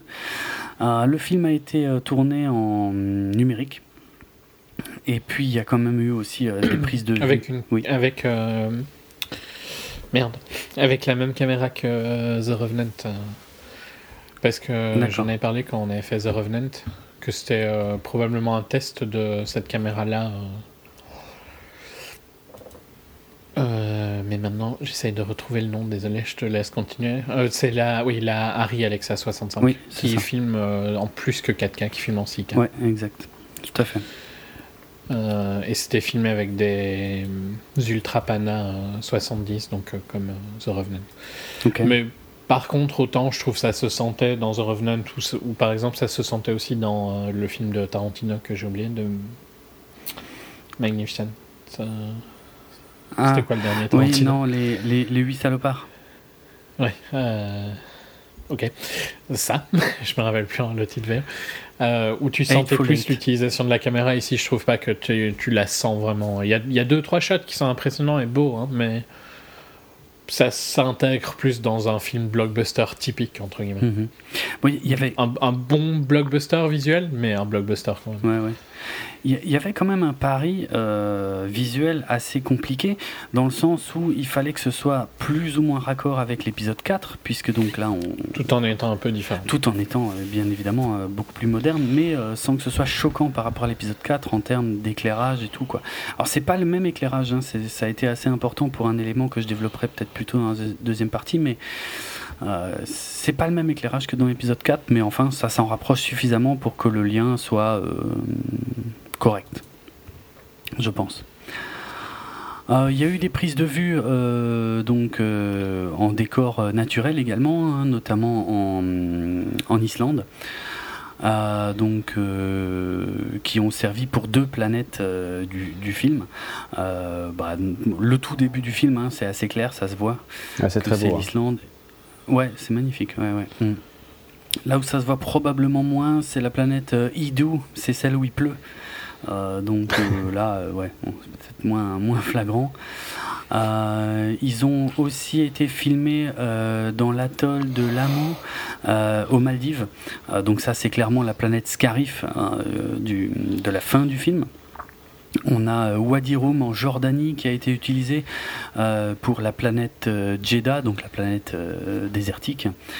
Euh, Il y a un élément assez sympa aussi, c'est que euh, des, des scènes... Alors, j'estime qu'il ne s'agit pas de spoiler, puisqu'on pouvait voir ces plans euh, dès la première bande-annonce. Hein. On peut voir qu'il y a quelques scènes qui se déroulent sur la planète Yavin quatre, donc la fameuse base rebelle cachée euh, de l'épisode quatre, sortie en dix-neuf cent soixante-dix-sept. Euh, donc ces scènes, en fait, à l'époque, avaient été tournées dans des hangars gigantesques euh, sur d'anciens euh, territoires de la... Euh, comment, d'anciens terrains de la Royal Air Force, où il y a, euh, ben, justement, il y a deux hangars, en fait, sur ce t- euh, terrain qui s'appelle Cardington, euh, et donc euh, je crois que le hangar numéro un avait été utilisé en fait pour les scènes de Yavin euh, du film de soixante-dix-sept, et là ils ont utilisé le hangar numéro deux euh, pour les scènes qui se déroulent euh, au même endroit, euh, mais donc pour Rogue One sorti en, en deux mille seize. Euh, et puis en f- je vais finir avec une, une station de métro. La station de métro de, de Canary Wharf, euh, qui est à Londres, euh, qui a servi, euh, qui a été maquillée et qui ça a été tourné de nuit et qui a servi de décor euh, intérieur à des à des scènes de euh, base impériale, je vais dire, pour pas trop en révéler. Je le rementionnerai peut-être dans la deuxième partie de l'émission. Voilà. Euh, il y a eu des reshoots. Alors ça, on en a quand même beaucoup entendu parler, puisque euh, il faut avouer que la promotion du film a commencé assez tard. Il a quasiment fallu attendre l'été deux mille seize pour commencer à voir les premières images du film, et, euh, et c'était juste après qu'on ait appris que, que le film était parti pour des, euh, donc, euh, des séquences de tournage supplémentaires. Alors encore une fois, ça reste une méthode assez classique, hein. Euh, la plupart des films se réservent toujours une fenêtre de, de, de, de reshoot éventuelle, mais là, il y a eu rapidement des rumeurs qui disaient que euh, Disney n'était pas du tout satisfait du, du film, du résultat, et que les reshoots étaient assez intenses et qui, qui modifiaient assez profondément le film. Euh, moi, le premier, j'étais un peu inquiet à l'époque, parce que je crois que dès le départ, Gareth Edwards avait annoncé qu'il allait faire un, un, un film de guerre. Et euh, on a pu penser à l'époque que euh, Disney euh, revenait un peu en arrière là, là-dessus, puisqu'on a eu quand même des exemples récents assez flagrants, hein, notamment Suicide Squad, euh, qui a vécu le même genre de problème et, et, et auquel ils ont voulu insérer des, des, des passages plus légers. Euh, donc voilà, il y a eu l'influence clairement de, de Suicide Squad sur les inquiétudes qu'on pouvait avoir. Alors j'ai quelques infos là-dessus, mais que je dévoilerai pas maintenant, parce que ce sont des choses qui, qui, qui spoilent. Mais euh, il y a une chose par contre qui est à peu près certaine aujourd'hui, euh, bien que évidemment Disney ne communique pas du tout là-dessus, hein, c'est très opaque, mais on est quand même assez certain que le scénariste euh, Tony Gilroy, euh, donc, euh, qui a également une expérience de réalisateur, en fait il semblerait que ce soit lui qui ait complètement repris le contrôle du film à ce moment-là, qui a qui aurait complètement dirigé en fait euh, toutes les séances de reshoot et qui aurait lui-même également euh, remonté le film. L'une des preuves qu'on aurait de, de ça, c'est que en fait Tony Gilroy aurait euh, reçu un, un salaire euh, total de, d'environ cinq millions de dollars, ce qui est évidemment euh, beaucoup trop pour un simple scénariste. Donc on est à peu près certain en fait que le, le film a été enlevé des mains de Gareth Edwards euh, sur la fin. Ah, et que c'est Gilroy qui a, qui a terminé le film, même si Gareth Edwards euh, aujourd'hui joue complètement le jeu de la promo et continue d'assumer la totale paternité du film. Euh, voilà, on sait bien que en réalité apparemment ça a vraiment pas, euh, pas été simple pour lui. Mais je pense qu'on... Encore une fois, aucun... Euh, ils veulent... Je comprends toujours pas... Je suis curieux de voir euh, comment Rian Johnson va s'en sortir. Ouais. Vu qu'il a eu euh, un truc, on va dire, un peu entre les deux. Euh... Avec Looper, tu vois, qui est un peu entre le micro-budget de son premier film ouais, et ouais. Euh, le budget énorme de... qu'il enchaîne. Mais ils prennent des réalisateurs qui ont un, un univers et ils les utilisent toujours pas, quoi. Ouais, ouais, c'est vrai. Enfin... Bon, on va y revenir, mais moi je trouve qu'au final, le résultat final de Rogue One euh, est, est totalement incomparable, par exemple, à celui de Suicide Squad. Et je trouve que ça ne se sent pas que le film a été remanié euh, en dernière minute. Non, non, clairement. Dans Suicide Squad, tu sens, les, tu sens le reshoot, oui. Tu sens le, un film schizophrène qui a deux tons ouais, euh, ouais. différents qui se battent euh, l'un avec l'autre. Euh, ici, c'est pas le cas, je suis d'accord. Mm-hmm. Tu sens un film euh, fini. Ouais. Ouais, qui se tient. Ouais. Qui se tient très bien. Euh, allez, un dernier mot sur la musique, puisque c'est euh, le compositeur français Alexandre Desplat qui avait été euh, engagé à la base pour Rogue One. Il connaissait Gareth Edwards puisqu'ils avaient bossé ensemble sur le reboot de Godzilla. Euh, finalement, euh, pareil, en dernière minute, quasiment suite au reshoot, euh, eh ben, il a... Euh, Il a quitté le poste, alors là c'est pareil, hein. Les informations ne sont pas claires du tout. Euh, on ne sait pas si Desplat... Alors officiellement il aurait quitté le, le poste en fait parce que euh, avec les reshoots, le, le, le, l'agenda n'était plus le même et il n'avait plus le temps de bosser dessus. Euh, ce qui me paraît très étrange. Euh, y a des rumeurs qui veulent qu'en fait euh, ça ne se passait pas bien du tout, du tout, du tout euh, entre Disney et lui. Et donc euh, c'était assez inquiétant de, de, d'apprendre qu'en septembre deux mille seize, soit euh, deux mois avant la sortie du film, c'était finalement Michael Giacchino qui, qui était embauché pour, euh, pour faire la musique du film.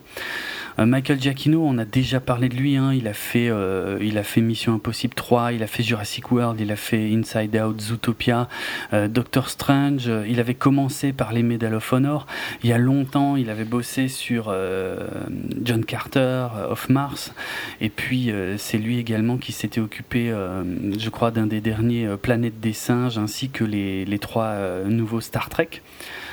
Moi c'est un compositeur que j'adore, en fait il se trouve même, pour être tout à fait franc avec vous, que depuis que je le connais et que je m'intéresse à ses travaux, euh, je crois même avant le rachat de, de Lucasfilm par Disney, je me disais, si un jour il y a des nouveaux Star Wars et que malheureusement John Williams qui est assez âgé euh, ben, est appelé à disparaître, je rêvais, je me disais putain, Giacchino franchement il serait parfait pour faire du Star Wars, ben, et a priori j'étais pas le seul à le penser. Et je trouve qu'il a bien fait le job. En fait, il faut savoir qu'il a, il a dû tout composer en deux semaines. Il a, il a fait ça à une vitesse hallucinante. Alors bien sûr il a été pioché dans des petits bouts de, de, de thèmes de John Williams. Euh, mais dans l'ensemble, je trouve qu'on est totalement dans les codes de la saga. On sent presque pas la différence en fait. Je pense, d'ailleurs, je pense que ça n'aurait pas du tout été pareil avec Alexandre Desplat. Je pense que lui aurait fait quelque chose d'assez différent. Mm. Bon, c'est peut-être. Non, euh, je n'ai pas de critique à faire en mm. particulier sur la musique. Ok. Alors moi, je dois avouer quand passer... même ce que ce que oui. j'aime pas, c'est. Euh... Les, les nouvelles musiques me dérangent pas du tout, elles sont vraiment sympas. Après, je, du coup, je sais pas si c'est du spoil en fait. Est-ce qu'on peut spoiler la musique d'un film, tu vois ? Oh, oui, il y a des. De toute façon, il y a des rappels. On sait bien quelles sont les forces en puissance, donc euh, j'imagine que c'est pas un gros spoiler. Euh, ouais, non, enfin, mais c'est, c'est, c'est, c'est même pas un spoiler sur ça, mais euh, j'ai l'impression, euh, et je crois que c'était la même chose sur Jurassic World, mais je suis pas sûr, d'avoir mmh. des thèmes qui sont tronqués, tu vois. Ah, oui. Et, ça, je dois dire que ça me fait chier, tu vois. Alors, autant, encore une fois, tous ceux qui n'ont jamais vu Star Wars, euh, ils s'en foutent, tu vois, mais moi, j'ai l'impression d'avoir, tu vois, le thème qui commence, et après, clac, on le coupe, je sais pas pourquoi, et on me fout des notes différentes après. Mmh. Et je me dis, ben, où tu veux faire un truc, un nouveau truc, tu vois, après tout, c'est, c'est, ben, il n'y a pas le menu déroulant, c'est une histoire de Star Wars, c'est un spin-off, est-ce qu'il y a vraiment obligé d'avoir la musique de Star Wars ? Et du coup, est-ce que tu peux pas juste avoir éventuellement par moment la, entre guillemets, la vraie musique de Star Wars, même si ça veut pas dire grand-chose, tu vois, mais les, les thèmes qu'on connaît bien, euh, si tu veux souligner quelque chose, si tu retournes, je sais pas, sur une planète sur laquelle t'as déjà été, ou, ou quelque chose comme ça, tu vois, où je me dirais, ok, c'est, c'est cohérent, tu vois, mais tout en ayant des autres thèmes. Et là, j'ai l'impression qu'on veut prendre un thème pour te dire, regarde, c'est Jurassic, c'est Jurassic, pardon, c'est Star Wars, et euh, du coup, euh, tu connais la musique, mais pas vraiment parce qu'on a changé un truc, tu vois. Je, je me dis, si la création, c'est de prendre la moitié d'un thème et rajouter trois notes après, moi, honnêtement, je suis pas. Euh, à chaque fois, je, ouais, à chaque fois, je suis déçu en fait parce que j'attends le vrai thème de Star Wars et ça l'est pas, et je me dis, mais pourquoi t'as pas fait autre, autre chose, du coup, tu vois, il y a.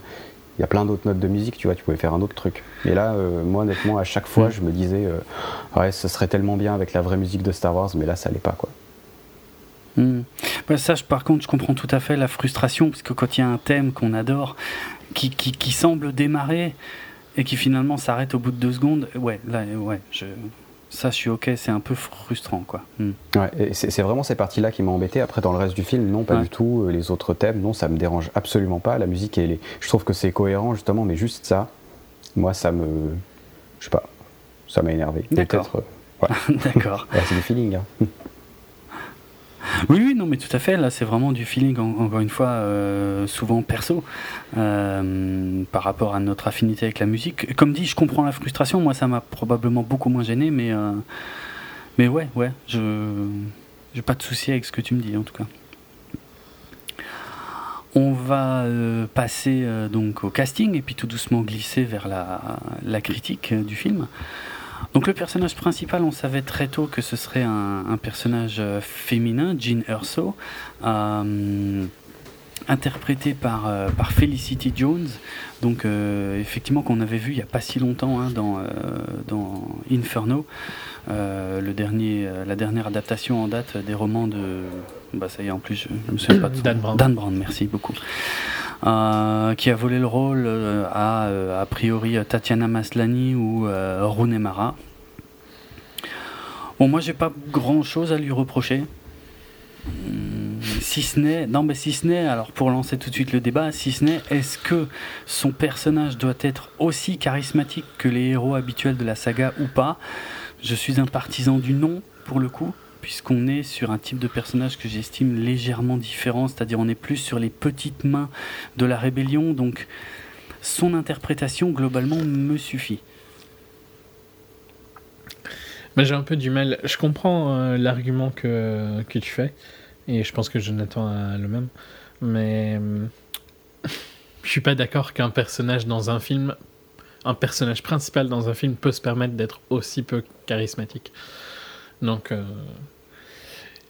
je suis d'accord avec votre interprétation, mais je, j'y, j'y suis d'accord d'un point de vue théorique, tu vois. Mmh. Mais je trouve pas que ça fonctionne en tant que film. D'accord. C'est, Donc, ça, ouais, ça t'a vraiment... Moi, j'ai un problème avec son interprétation ouais. où j'en ai rien à foutre de ce qui lui arrive. Et pff, euh... déjà de base, vu qu'on sait vers où va l'histoire, tu vois, de... vu que c'est un préquel. Mmh. Ça n'aide vraiment pas euh, qu'elle ait... Euh... Et, et en plus, je trouve pas du tout que c'est de sa faute en particulier, vu que je l'ai déjà vu plus charismatique ailleurs. Ouais. Donc pour moi, il y a vraiment une volonté dans l'histoire de la rendre aussi euh, plate, quoi. Possible. Que je comprends pas. Je comprends pas... Euh... Je comprends euh, l'idée, mais je comprends pas comment on peut...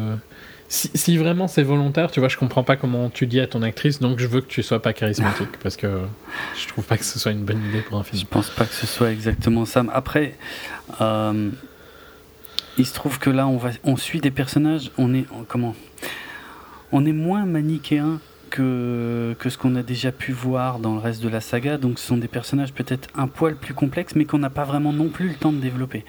Donc effectivement, de ce côté-là, c'est peut-être pas évident de trouver un juste milieu entre euh, être intéressant et mais porter le film sans être... Euh... Je trouve que Ben Mendelsohn est instantanément intéressant, tu vois. Ah ouais. Mads Mikkelsen, il apparaît à l'écran, je trouve qu'il est intéressant. T'as envie de, t'as envie de savoir, tu vois. Mm-hmm. Elle, à aucun moment, je me fous de ce qui peut lui arriver. Pendant tout le film, j'en ai rien à foutre. Ouais. Et donc ça pose quand même problème, parce que c'est... c'est... elle est ton, ton point d'ancrage dans le film. Et je, ouais, ok, peut-être que c'est pas... Mais pour moi, ça n'a rien à voir avec le fait que le film n'est pas manichéen ou quoi, tu vois. Mmh. Euh... Alors. Je pense qu'ils ont eu de la chance avec Ray, pour le coup, hein, qu'elle soit charismatique. Je pense pas que... Ouais... Je, je comprends la, la défense que tu veux avoir, tu vois, mais je trouve pas que ça fonctionne en tant que film, quoi. Je, com- je comprendrais plus ça dans un roman ou quoi, où t'arriverais plus à vendre ça. Alors, moi, je dirais okay. juste que elle, c'est pas forcément qu'elle est pas charismatique, c'est qu'elle est normale, en fait. C'est, oui. c'est quelqu'un que tu croiserais et que t'oublierais, en fait. Ce qui est le cas de la plupart oui. des gens qu'on croise, hein. C'est, euh, la plupart mmh. des gens sont pas charismatiques, ouais, ouais. ils sont normaux, et voilà, quoi, en fait. Euh, et je trouvais ça intéressant d'avoir, pour une fois, justement, entre guillemets, des gens, pas tous, hein, mais euh, normaux, Euh, qui sont juste euh, entre guillemets là, je sais pas s'ils sont là au bon moment ou au mauvais moment du coup, mais ils sont là, ils, ils ont un rôle à jouer, ou ils veulent prendre un rôle, et euh, mais en fait eux-mêmes sont pas du tout importants. Et, et dans l'histoire, si tu regardes, par, enfin, c'est, c'est pas un spoiler hein, par rapport à l'épisode quatre, finalement, euh, voilà, c'est, c'est, c'est, les, les gens sont pas vraiment importants. C'est, euh, mmh. c'est comme un pilote de X-Wing que tu vois euh, deux secondes et qui se fait exploser, tu vois. Finalement, tu, pff, il est pas charismatique, mais je m'en fous parce que pff, il était là, il a joué son rôle, il a tiré ses petits missiles et il est mort, quoi. En fait, euh, c'est, c'est. Mais le rôle du film, c'est de, de quand même faire que je m'attache à ce perso. Parce que je suis pas sûr. Je comprends, je comprends. C'est, c'est, c'est, c'est la même. Je vais faire une analogie que Jérôme va détester, mais dans les depuis euh, tous les Call of Duty, tu suis des persos euh, lambda, tu vois. Ouais. Euh, mais ça n'empêche que t'es dans t'es dans la mission quand tu joues. Bon, plus dans les premiers que maintenant. Ouais, quand même. Hein. J'ai plus joué. Euh, Donc le jeu arrive, ok, pourtant scénaristiquement ça doit être atroce, hein, mais le jeu arrive à te faire rentrer dans le truc. Ici je trouve que le rôle du film c'est de, de me la vendre quand même, même si c'est me la vendre sur sa normalité, c'est quand même de me la vendre. Elle, il doit me... Il doit, à mon sens, il est obligé que je m'attache à elle, sinon il a fail euh, ce, ce truc-là. Je sais pas, tu vois, je, je m'attacherais beaucoup plus à... Alors je pense que quand même c'est un problème...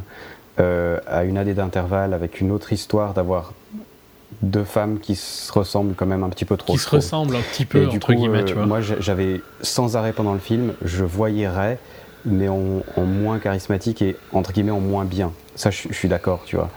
Mais euh, en même temps, euh, et c'est et ça que je trouvais intéressant dans Rogue One, à la rigueur, c'est que t'es dans une histoire de Star Wars, mais t'es pas vraiment dans la saga, en fait. T'es, t'es vraiment sur un spin-off, en fait.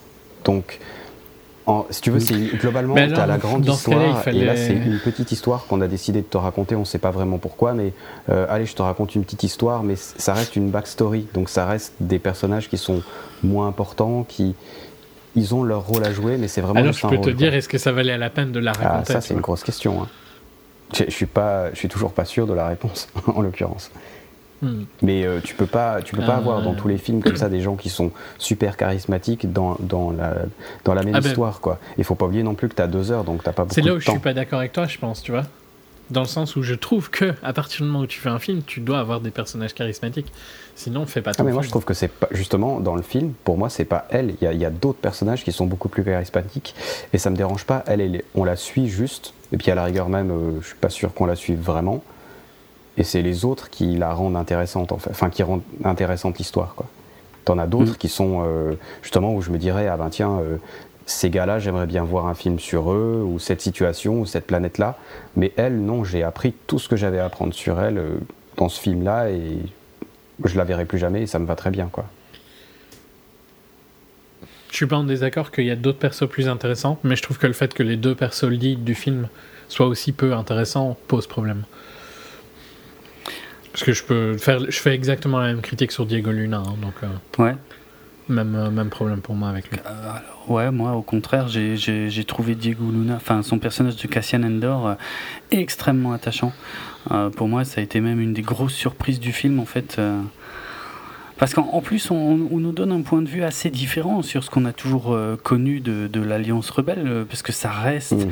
on va dire du point de vue de l'Empire, ça reste un groupe terroriste et qui mène effectivement parfois des actions euh, discutables moralement. Et je trouve ça intéressant que que bah, que le film nous montre cet aspect quoi, sans trop hésiter. Donc en, encore une fois, on n'est pas du tout sur un perso euh, manichéen. Euh, Et on apprend, enfin, on apprend vraiment à le connaître. Il a justement une scène, désolé, je te coupe, mmh. je spoil pas plus, hein, mais il a une scène justement où je trouve que son action n'a pas beaucoup de sens par rapport à là où on est dans l'histoire. Mmh. Et qui, je trouve, cette scène, elle me fait penser à ah, regardez, euh, il fallait pas qu'il devienne trop gentil non plus, quoi, tu vois. Je la, dé- je la développerai dans la partie spoiler, mmh. mais si tu vois pas la. Je, je sais pas, je, je pense que tu vois pas la. Je suis pas sûr, non. Bah, je suis mmh. pas sûr non plus, ouais. Bah, je développerai en spoiler parce que pour le coup, okay. c'est, pas, c'est pas au début du bah après, si tu veux, moi je peux poser la question euh... à un moment. En fait, enfin, je peux poser à un moment, tu vois, euh, euh, dans une alliance rebelle ou voire même dans l'Empire finalement, tu vois. Euh, en réalité, le, la plupart, euh, je sais pas, quatre-vingt-quinze pour cent de ces gens-là, euh, sont des gens qui sont juste là parce qu'ils sont là, en fait. Ils n'ont pas de vraie raison, ils ne sont mmh. pas habités par quoi que ce soit. Ils, ouais. ils sont juste là, ils doivent survivre et ils se trouvent là dans une situation. Et bon, parfois, il faut un choix d'aller plutôt à droite ou plutôt à gauche, mais mmh. c'est, c'est des outils dans le truc, mais qui n'ont pas de valeur, quoi. Et je trouvais ça, à la, bon, à la rigueur, du coup, pourquoi est-ce qu'on parle d'eux ? Mais c'est intéressant de parler, entre guillemets, de ces petites mains, entre guillemets. C'est, c'est comme dans une vraie guerre aujourd'hui, il y a des gens qui sont euh, habités par, euh, je sais pas, euh, sauvegarder la liberté, le drapeau, euh, ou je sais pas, euh, son pays, sa religion. Mais t'en as plein qui sont juste là. Euh, enfin, franchement, ils Parce auraient pu être serveurs au McDo, tu vois. C'était une voie bah, de vie, quoi. Ouais, il n'y a, y a pas vraiment de choix, en fait. Ils sont juste là, quoi. Non, c'était euh, dans les guerres modernes, c'était voilà, on s'est inscrit à l'armée et puis. Euh, voilà. Je je suis pas euh, ok, il y a pas de souci avec ça, mais j'ai l'impression pourtant que euh, dans des docus, même des gens normaux, t'arrives à les rendre intéressants. Ah ben bah ça dépend de, du, du sentiment que tu veux transmettre, effectivement. Euh, oui, oui, oui, ça arrive. Avec parfois de meilleurs résultats que ce qu'on peut voir dans Rogue One, clairement. Mais encore, encore une fois, on pose la question, est-ce que, est-ce que c'était le but de Rogue One ? Moi, je trouve pas. Hein. Je veux dire, je ne l'ai pas caché. D'ailleurs, ça faisait partie de mes attentes par rapport à Rogue One. Moi, je suis un grand fan de l'univers étendu de Star Wars, aussi bien l'ancien que le nouveau. Euh, Et dans les romans, dans tous les romans que j'ai pu lire, ça me dérange pas du tout parfois de, de, de, de connaître un personnage juste le temps d'un roman, parce que finalement, il va, il va juste me servir de vecteur pour suivre une histoire, et, et, et une histoire qui s'intègre dans un grand tout, et c'est plus ce grand tout qui m'intéresse que le personnage en lui-même. Alors évidemment, au cinéma, c'est inédit, dans la saga Star Wars, mais dans le reste des médias, euh, c'est loin de l'être. Ouais, on a déjà fait la même chose oui, dans non, des jeux vidéo. Je vais faire une analogie avec un, un, une série de guerre, mais dans Band of Brothers, pour moi, il n'y a aucun épisode où il y a des gens aussi chiants que euh, Cassian et Jin. Ouais, bon, mais là, ouais. Et pourtant, c'est des gens normaux qui sont plus des, des, des roulements dans un, un énorme engrenage, quoi. Ouais, mais la volonté, je pense, c'est pas la même. Quand même, là, on, on s'intéresse vraiment aux gens dans Band of Brothers. Bien sûr, dans un contexte extrêmement particulier, mais le, le but, je pense, de la série, c'est de mettre en valeur ce que ces personnes ont fait. Ben oui. Bah, mais c'est pas un peu...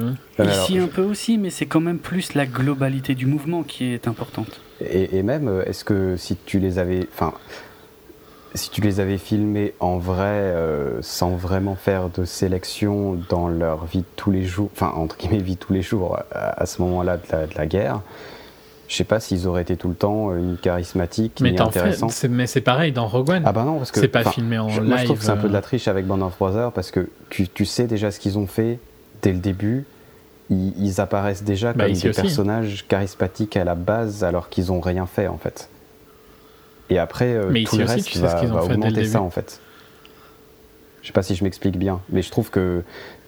Enfin, du fait que ce soit une vraie situation, euh, qui a vraiment eu quelque chose, il y a une triche depuis le début, parce qu'il y a directement euh, une empathie, quelque chose t'as avec ces personnages. T'as plus d'empathie avec eux, sûrement.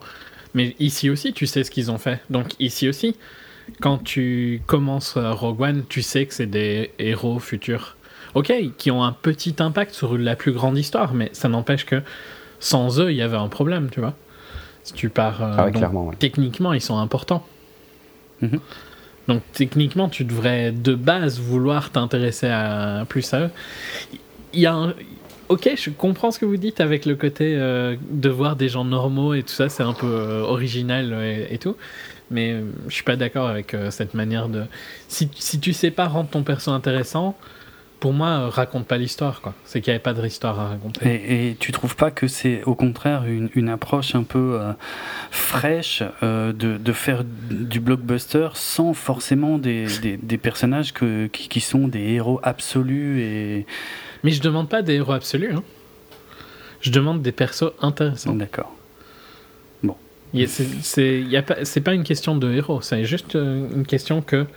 je m'inquiète un peu de ce qui peut arriver au perso, ce qui est à aucun moment le cas. Je trouve que c'est un peu facile en fait comme défense, dans le sens où c'est une défense où je peux pas attaquer le fait qu'ils jouent mal ou qu'ils sont mal scénarisés, mmh. dans le sens où c'est dans votre idée c'est voulu quoi, ah non, tu vois. Moi je suis pas bah, sûr que ce ouais. soit voulu, euh, je, je suis pas certain. Je pense que si c'est voulu c'est intéressant, mais je suis pas certain que ce soit voulu. Et là, du coup, effectivement, si c'est pas voulu, c'est plutôt euh, mal fait et entre guillemets pourquoi en fait. Mais ça m'intéresserait de savoir euh, si l'intention était pas euh, pas là quelque part, tu vois. Mais je sais pas. Et, et, en, et encore une fois, je reporte sur d'autres personnes, mais Ben Mendelsohn, pareil, c'est, c'est un perso, euh, je dirais pas lambda, parce qu'il est quand même plus haut placé que le mec lambda, mais pareil, c'est encore un, un tout petit engrenage dans un plus gros, euh, dans une, une énorme machine. Mais pourtant, je suis beaucoup plus intéressé euh, avec lui directement. Donc là, tu vois... Euh, Comment tu l'expliques ce qui, Alors, ouais, juste, à part le fait que euh, c'est un meilleur c'est, scénario sur lui film, ou qui joue mieux. Krennic, c'est le directeur Krennic. Ouais, mais ça je trouvais bien justement, parce que tu vois, euh, euh, même si Star, enfin, je, je trouvais bien d'avoir un perso. Enfin, c'est vrai que le, le méchant est clairement, enfin, un des méchants en tout cas est beaucoup plus intéressant que que ben, ben qu'elle notamment. Euh, lui, tu t'en souviens, elle pas du tout.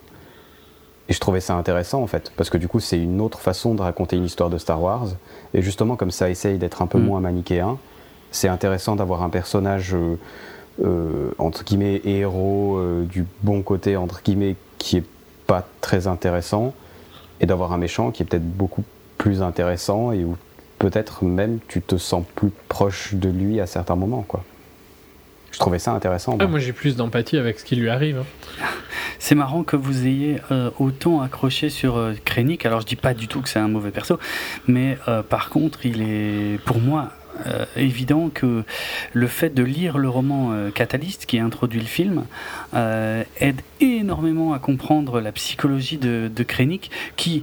Bon, qui, qui transparaît dans le film aussi, hein, mais en, ça lui donne tellement plus de background et en fait tout ce qu'il fait... Euh, est tellement plus logique quand on a appris à connaître euh, sa personnalité euh, via les, les euh, quasi euh, vingt ans d'histoire euh, qui, qui peuvent précéder le film.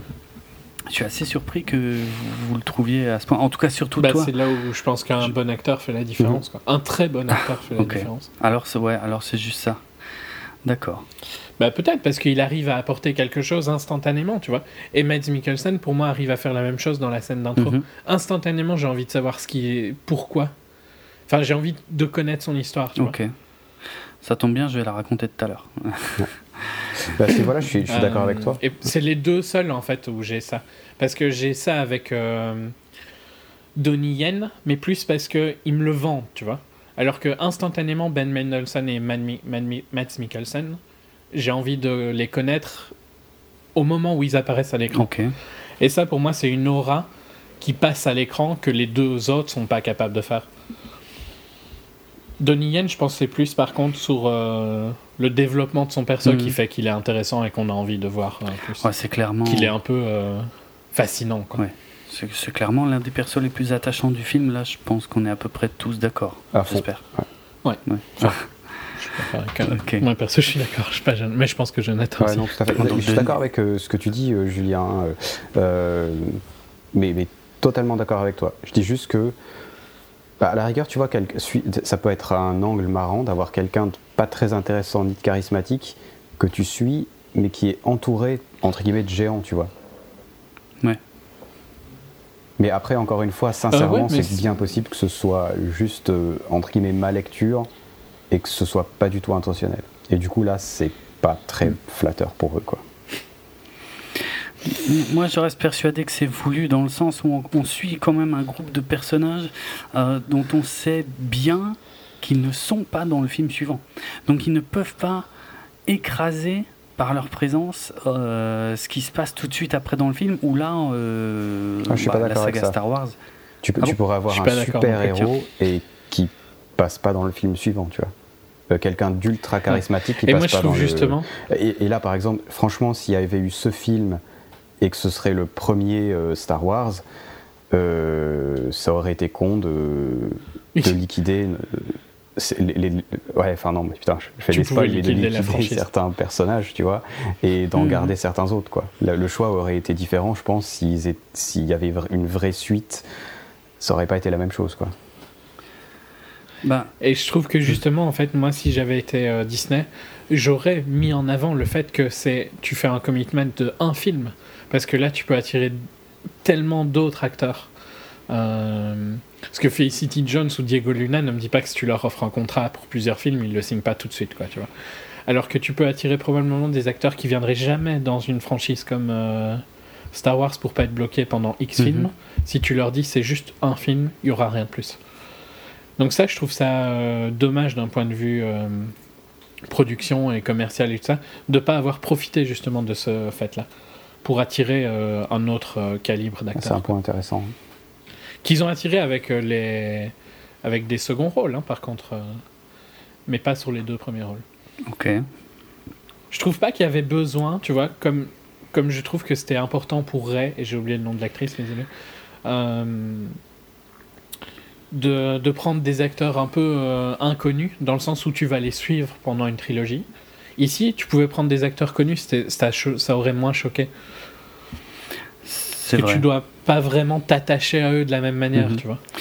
Ouais, mais je, moi, moi, dans la saga Star Wars, j'apprécie quand même généralement le fait. Bon, c'est, c'est vrai que c'est pas tout à fait la même chose que ce que tu dis, hein, mais le, le fait que je connaisse pas forcément les acteurs, que ce, enfin. Je préfère que ce soit des acteurs pas très connus. Après, le talent, c'est autre chose, je suis d'accord, en fait. Hein. Et c'est vrai que le, peut-être le vrai débat est plutôt là-dessus, mais euh, moi, ça me dérange pas de suivre des gens que je connais pas bien euh, dans les rôles principaux des Star Wars. Euh, ça reste d'ailleurs un des piliers de la série, d'ailleurs, bien souvent. Avec l'exception euh, notable de Ewan McGregor, mais euh, qui n'était finalement peut-être pas si connu que ça non plus avant la, la prélogie. Mm. Mais il y a des acteurs que tu pourrais prendre qui ne sont pas des méga stars, mais qui, qui refuseraient quand même de faire des, des trilogies. Je suis sûr qu'il y a des jeunes acteurs intéressants qu'ils auraient pu trouver, autres que ces deux-là. Ouais, dans le circuit indépendant. Après, on ouais. verra bien, peut-être que Diego Luna, tu vois, va me montrer que c'est un excellent acteur dans le futur, hein, mais... Euh... Alors Diego Luna, qui est d'origine mexicaine, merci pour le, la transition, juste pour le placer, euh, qu'on avait déjà pu voir dans euh, le Terminal, Elysium, Milk, euh, ainsi que la suite de Dirty Dancing. Dans les tout, même à También de Quaron aussi. Euh, oui, voilà, ouais, ça, c'est effectivement, euh, qui est déjà plus logique. Euh, mais je sais pas, moi, son, ouais, comme dit. Son visage ne m'était pas euh, franchement familier, et puis en plus, je, je, j'ai énormément accroché sur son personnage. C'est le genre de perso que moi j'apprécie beaucoup, beaucoup, beaucoup dans l'univers de Star Wars. Mais là, je, je suis conscient que c'est totalement euh, subjectif pour, euh, pour le coup.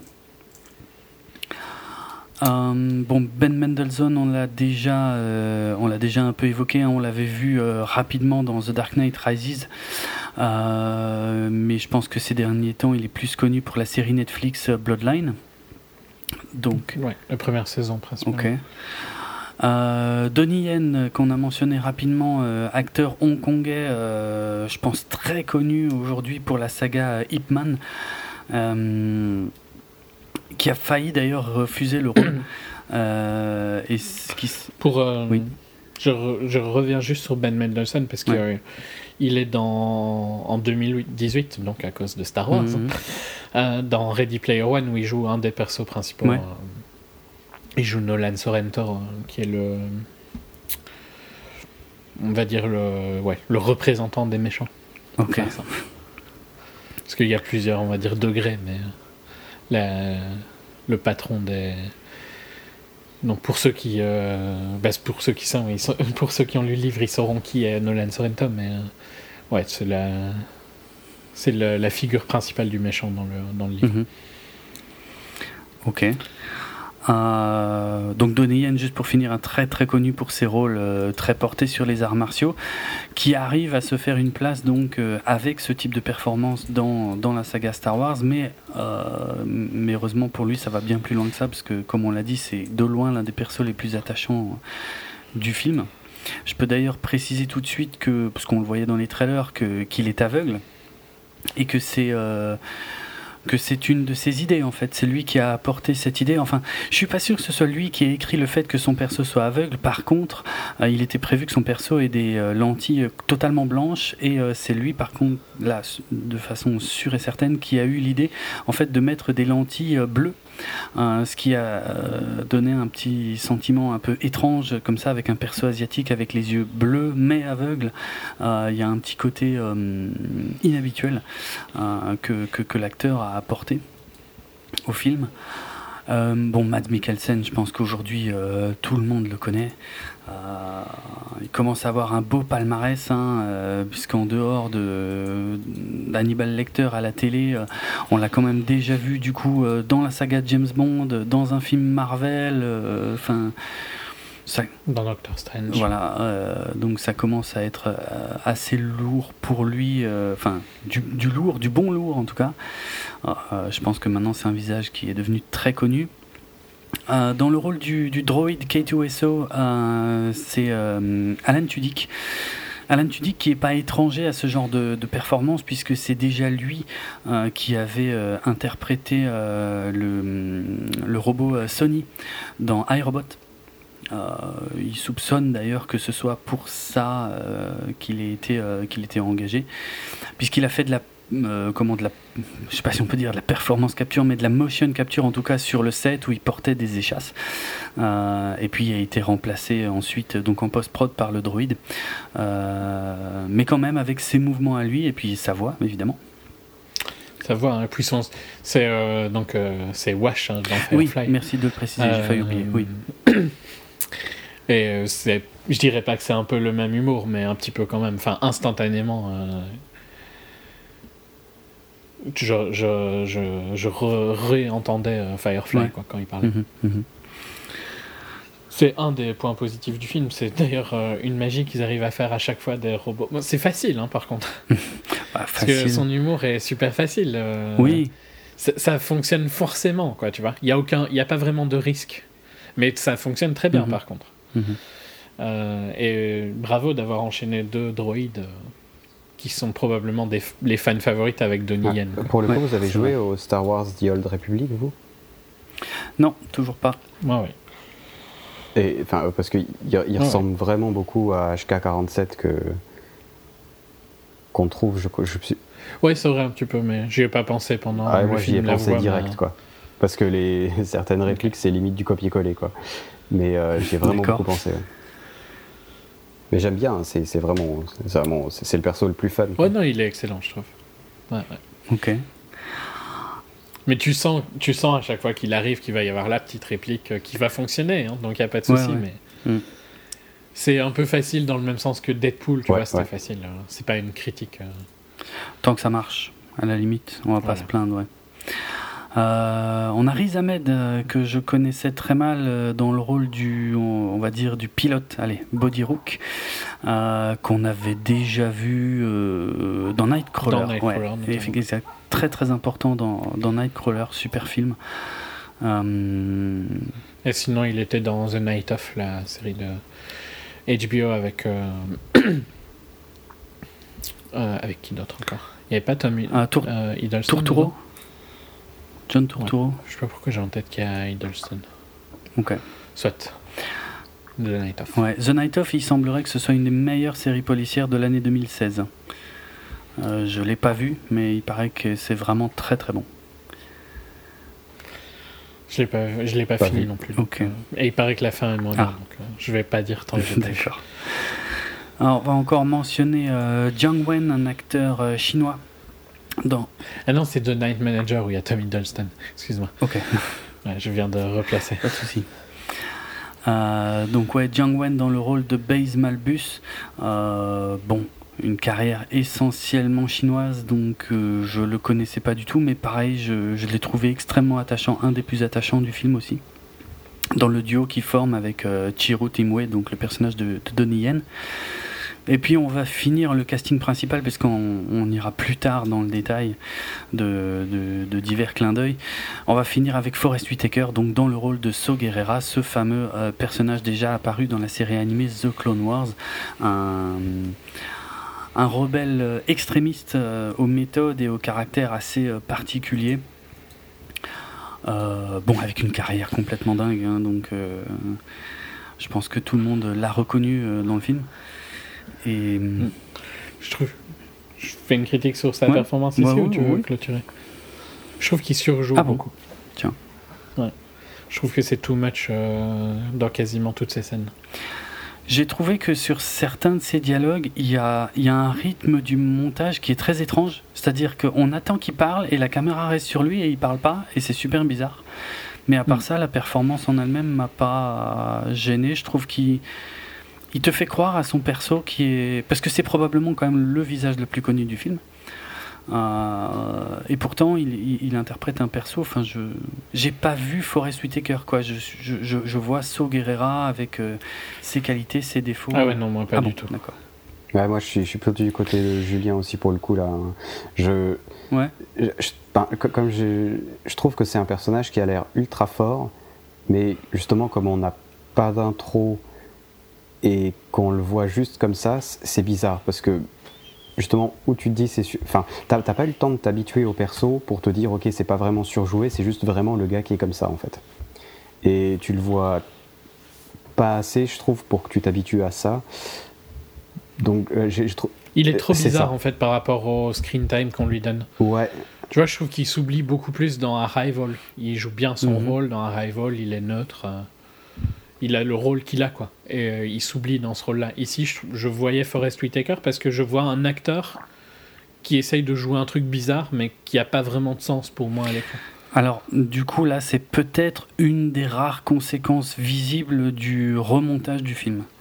Parce qu'on sait de manière absolument certaine qu'il y a, y a des scènes avec lui qui ont complètement sauté et qui ont été euh, refaites différemment, puisqu'on pouvait voir euh, dès le premier trailer de Rogue One euh, une scène où il avait le crâne rasé, où il tenait un discours, enfin euh, à un endroit où, où il ne se trouve absolument pas avec cette apparence dans le film final. Donc peut-être que, ouais, en ce qui le concerne... Euh, Peut-être que pour le coup, si tu le vois plus, tu t'habitues plus à cette façon d'être, à cette façon de jouer, et ça devient plus acceptable, en fait.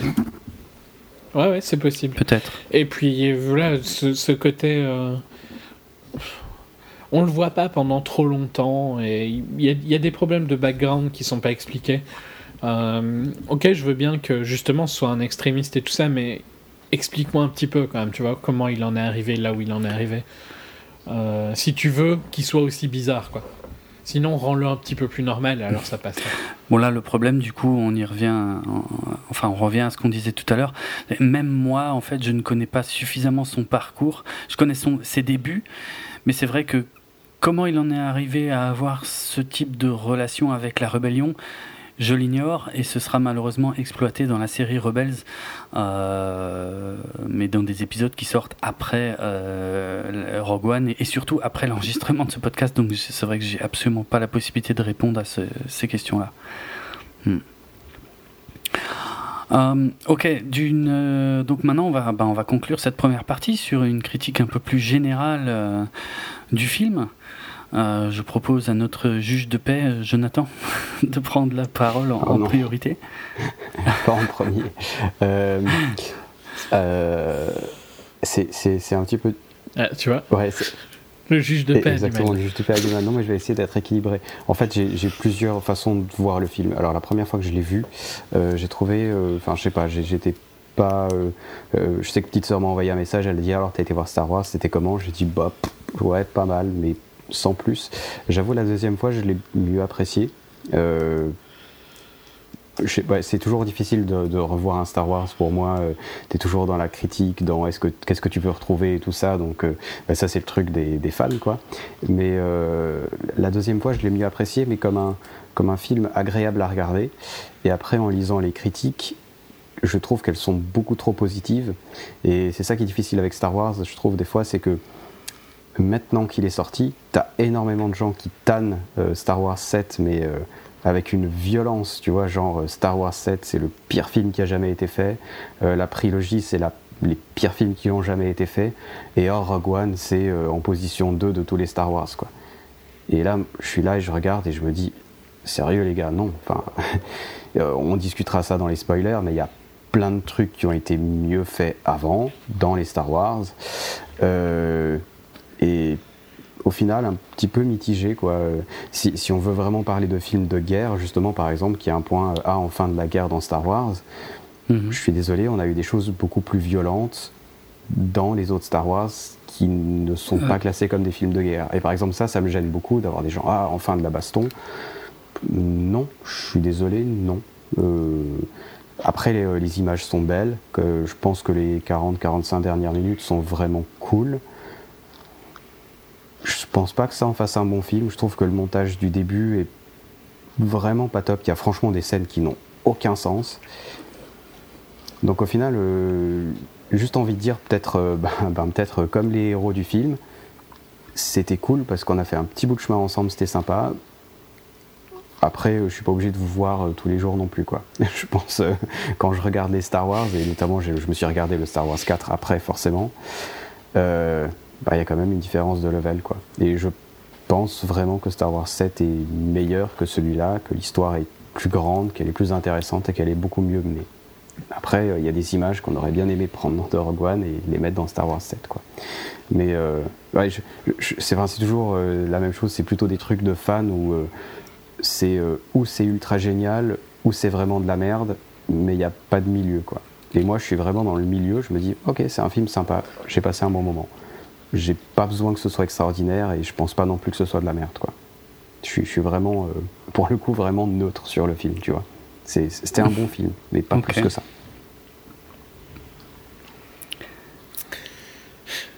Tu veux faire l'avis du fanboy hein euh, si tu veux, allez. On t'a entendu um... dans Star Wars en direct, hein, du coup... Euh... Exact, c'est vrai. En plus, ouais. Alors, j'ai participé à un enregistrement du podcast Star Wars en direct. C'était, euh, je crois, deux jours après avoir vu le film, et j'étais, j'étais fou. Ouais, mais euh, autant dire clairement, j'étais fou quand j'ai vu le film. Enfin, mes attentes euh, étaient très très hautes, ce qui est probablement le meilleur moyen d'être déçu. Ouais. Euh, mes attentes étaient plus hautes que pour l'épisode sept. Euh, ça, je l'avais déjà dit. Et euh, Parce qu'on est, parce qu'on est dans un type d'histoire qui me parle beaucoup, encore une fois, en tant que fan de l'univers étendu, euh, parce qu'on est dans la période que je préfère, euh, et puis, euh, ouais, enfin voilà, pour tout ce genre de raisons-là, donc euh, des attentes extrêmement hautes, et malgré le sentiment d'avoir euh, été un peu, euh, comment... Limite, je commençais à avoir le feeling de me faire spoiler par la campagne de promo du film. À un moment, j'ai complètement arrêté de regarder les trailers parce qu'il y en avait, il y en avait un peu trop et qui me montraient des choses que j'avais plus envie de voir. Donc quasiment pendant un mois avant la sortie du film, je ne regardais plus rien. Et pourtant, et pourtant, le, le, le, enfin, l'immersion a été totale. Ça, j'en reparlerai parce que j'ai pas de problème avec le début du film, mais c'est probablement euh, grâce au roman euh, qui a introduit le film euh, que, que j'avais lu avant. Donc déjà moi j'étais tout de suite dedans, tout de suite j'avais les enjeux, je connaissais tous les personnages au début en tout cas, euh, et, euh, et ça a été ouais, un, un ascenseur émotionnel euh, incroyable quoi, avec entre ce qui se déroule, et je trouve que c'est là l'un des tours de force du film finalement, c'est que je connais la finalité, la finalité ça fait quarante ans qu'on la connaît finalement de ce film, euh, et à la limite je veux bien admettre au moins une chose, c'est que Rogue One n'est peut-être pas un film essentiel, c'est-à-dire dans le sens où ça fait finalement quarante ans qu'on s'en passait très bien de savoir exactement comment les plans de l'Étoile Noire avaient été volés. Donc ça, je voilà, ça je l'accorde sans problème. Et pourtant, et pourtant, avec euh, le le respect, en fait, j'ai trouvé tellement de choses, par exemple, que je n'avais pas trouvé dans la prélogie, puisque c'est toujours un, un, un exercice complexe de de de de faire, d'introduire une histoire qu'on connaît déjà, puisqu'on risque de modifier notre perception de cette histoire qu'on qu'on connaît et qu'on chérit depuis euh, depuis des dizaines d'années. Et je trouve que euh, Rogue One réussit l'exercice haut la main en restant complètement euh, raccord avec euh, ce qui a été fait euh, il y a quasiment quarante ans. En plus de ça, en, un, en introduisant plein de petits easter eggs, plein de petits trucs cachés qui, moi, m'ont rendu fou, mais tout au long du film, en fait. Donc, il euh, y avait littéralement des scènes où j'étais bouche bée. Enfin, j'étais... Euh, oh, je regardais l'écran avec la bouche grande ouverte. J'étais, j'étais fou. Et, et, et en plus de ça, le final est tellement... Euh, intense et généreux que voilà, moi j'étais, j'en ai pris absolument plein la tête. C'est, euh, euh, c'était quelque chose en tout cas que je n'avais jamais ressenti euh, au cinéma devant un Star Wars, bon, si ce n'est euh, quand j'avais vu la, l'édition spéciale en quatre-vingt-dix-sept, mais en tout cas pas devant la prélogie ni devant le, le, le, l'épisode sept. Alors j'irai pas jusqu'à dire que je revois l'épisode sept à la baisse.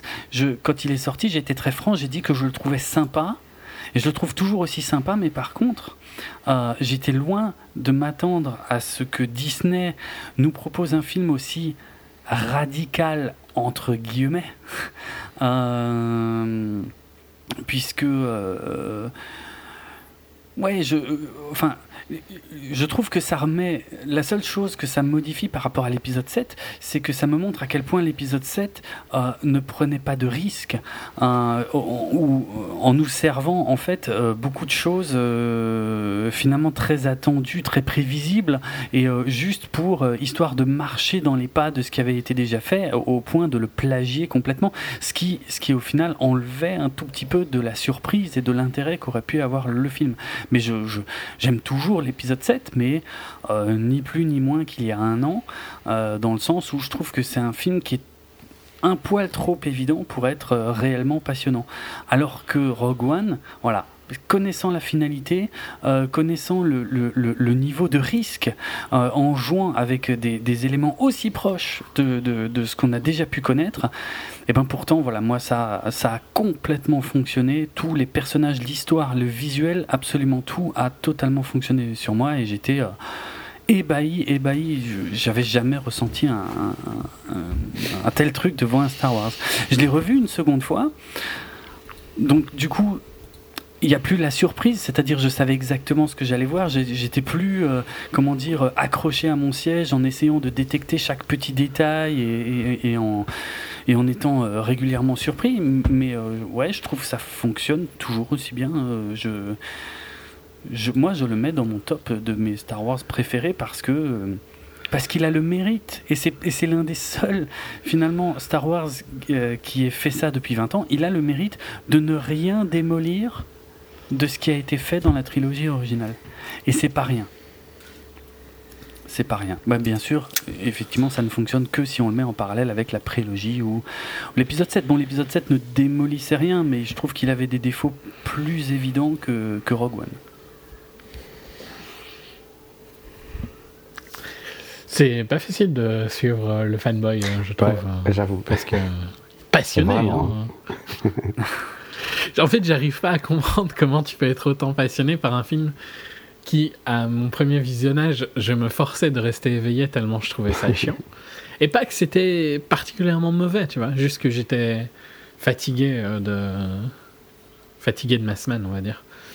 Et euh... et qui me, il ne me gardait pas. Euh... passionné, euh, il ne me gardait pas vraiment dans le film, quoi. Mmh. Donc, euh, euh, j'ai, tu vois, j'ai du mal à, j'ai pas l'impression qu'on a vu la même chose par rapport à ta critique dithyrambique euh, et euh, mon côté où c'est pas, j'ai, j'ai pas vraiment envie de le troller dans le sens où c'était pas atroce, tu vois, visuellement ça rend bien. Il euh, y a des moments où c'est marrant avec K deux S O, hein, Donnie Yen est sympa, mais à aucun moment je me fous de ce qui se passe. Et je crois qu'au final, c'est juste que le film est pas pour moi, quoi. C'est pas. Probablement. Et c'est dans ce sens. Probablement, mmh, en effet. Je, je, je dirais ouais, que, justement, l'épisode sept se forçait tellement à plaire à tout le monde que ça en devenait parfois peut-être un petit défaut. Alors que là, Rogue One je, n'a pas cette démarche. C'est du fanservice pour les fans, quoi. Pour les fans, ouais. Ouais. Pour les fans hardcore, presque. Ouais, possiblement. Et c'est là où je pense que ça aurait été mieux probablement comme série, si on revient à ça, tu vois, que comme film, dans le sens où euh, ben en tant que film j'aurais pas dû, je mets des guillemets à dû, hein, mais euh, euh, j'aurais pas été le voir, quoi. Enfin, si ça avait une, si ça avait été une série, je l'aurais sûrement peut-être pas regardé, ou je l'aurais regardé, ça m'aurait fait chier, et puis voilà, ce serait passé mmh. autre chose. Le fait que c'est au ciné, je pense que ça le, le met dans un monde où il n'a pas vraiment sa place, en fait. Euh, les enjeux sont plus proches de la T V que du ciné. Peut-être bien. Et quand je l'ai revu, j'ai eu à peu près le même feeling. C'était, j'étais moins fatigué, donc ça a été un peu plus facile pour... Euh, pour euh, comme expérience, tu vois. Mais euh, à aucun moment, je me suis passionné par euh, l'histoire. Et ouais, il y a deux, trois persos que je voudrais bien en savoir plus, mais pas vraiment assez pour que ça me tienne dans le film. Mmh. Euh, si, mais ça c'est clé sur tous les films. Pour moi, si, les, si Diego et Jean avaient été... Euh, donc pas Diego. Cassian. Euh, Cassian. Et Jean avaient été plus intéressants, je pense que ça aurait été plus facile euh, à suivre. Okay. C'est juste que c'est un élément plus important pour moi euh, que toi, souvent, dans nos critiques, ça revient. Oui, ouais. Tiens, je vais faire un parallèle horrible avec euh, Suicide Squad, euh, que, que je pense être un, un mauvais film, et je pense que vous êtes d'accord là-dessus aussi. Euh, Suicide Squad, en lui-même, était mauvais. Par contre, euh, j'aurais bien voulu savoir, euh, suivre l'histoire de quelques personnages, en fait. Mm-hmm. Qui sont clairement beaucoup trop forts par, pour le film que... par rapport au film en fait. Et là, j'ai eu un petit peu le même sentiment en, en sortant du film en me disant ah, j'ai, j'aimerais bien qu'il fasse un spin-off sur, euh, sur les deux là, j'aimerais bien qu'il fasse un spin-off sur lui. Mais du coup, le... enfin, je trouve que ça, ça fait perdre instantanément un petit peu d'importance au film parce que tu te dis euh, finalement l'histoire on s'en fout, mais il y a des, des persos sympas, de, j'aimerais savoir les histoires de ces persos là. C'est, c'est un petit peu dur. Hein, mais... Je vais euh, surprendre euh, Jérôme, mais je pense que Suicide Squad avait plus de potentiel d'être euh, intéressant que celui-ci. En fait, celui-ci, c'est vraiment un produit commercial, quoi. Alors, c'est un produit commercial, tant mieux que pour euh, les fans hardcore, il existe, tu vois, parce qu'apparemment, ça remplit euh, un truc qui vous manquait depuis longtemps. Mm-hmm. Euh, mais pour le grand public, je trouve pas qu'il est, il est très intéressant. Et là où je suis pas d'accord avec certaines critiques, c'est que, oh, comme, euh, comme Jonathan le disait, oh, un film de guerre Star Wars et tout ça, euh, ça reste quand même du gros gros P G quatorze. Hein. Si c'est ça un film de guerre pour vous, je sais pas trop. Allez voir un vrai film de guerre et non, puis non, revenez.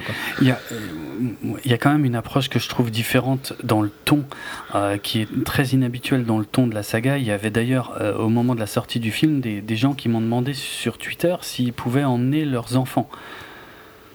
Ah, qu'est-ce que vous, vous répondez ? Ouais, je suis d'accord que le ton est différent ouais. de l'épisode sept, mais ça reste du dark P G quatorze. Oui. C'est pas, du, c'est pas vraiment ah, mais je sombre, suis d'accord. Tu vois. Et, pour le... et, et, et je suis d'accord avec toi que j'hésiterais presque à emmener un gosse à Rogue One, que j'hésiterais pas à, à, pour euh, l'épisode ouais, du sept. Du coup, tu les amènes voir épisode trois ? Vas-y. Ben, non plus, non. Ah non. Bah voilà. Mais justement, bah alors du coup, c'est pas, c'est pas quelque chose de nouveau, tu vois. C'est pas complètement nouveau, mais enfin... Bon, alors là, là, il va y avoir une grosse différence entre nous, c'est que moi, je peux pas saquer l'épisode trois, je trouve qu'il est complètement raté dans son approche de la guerre.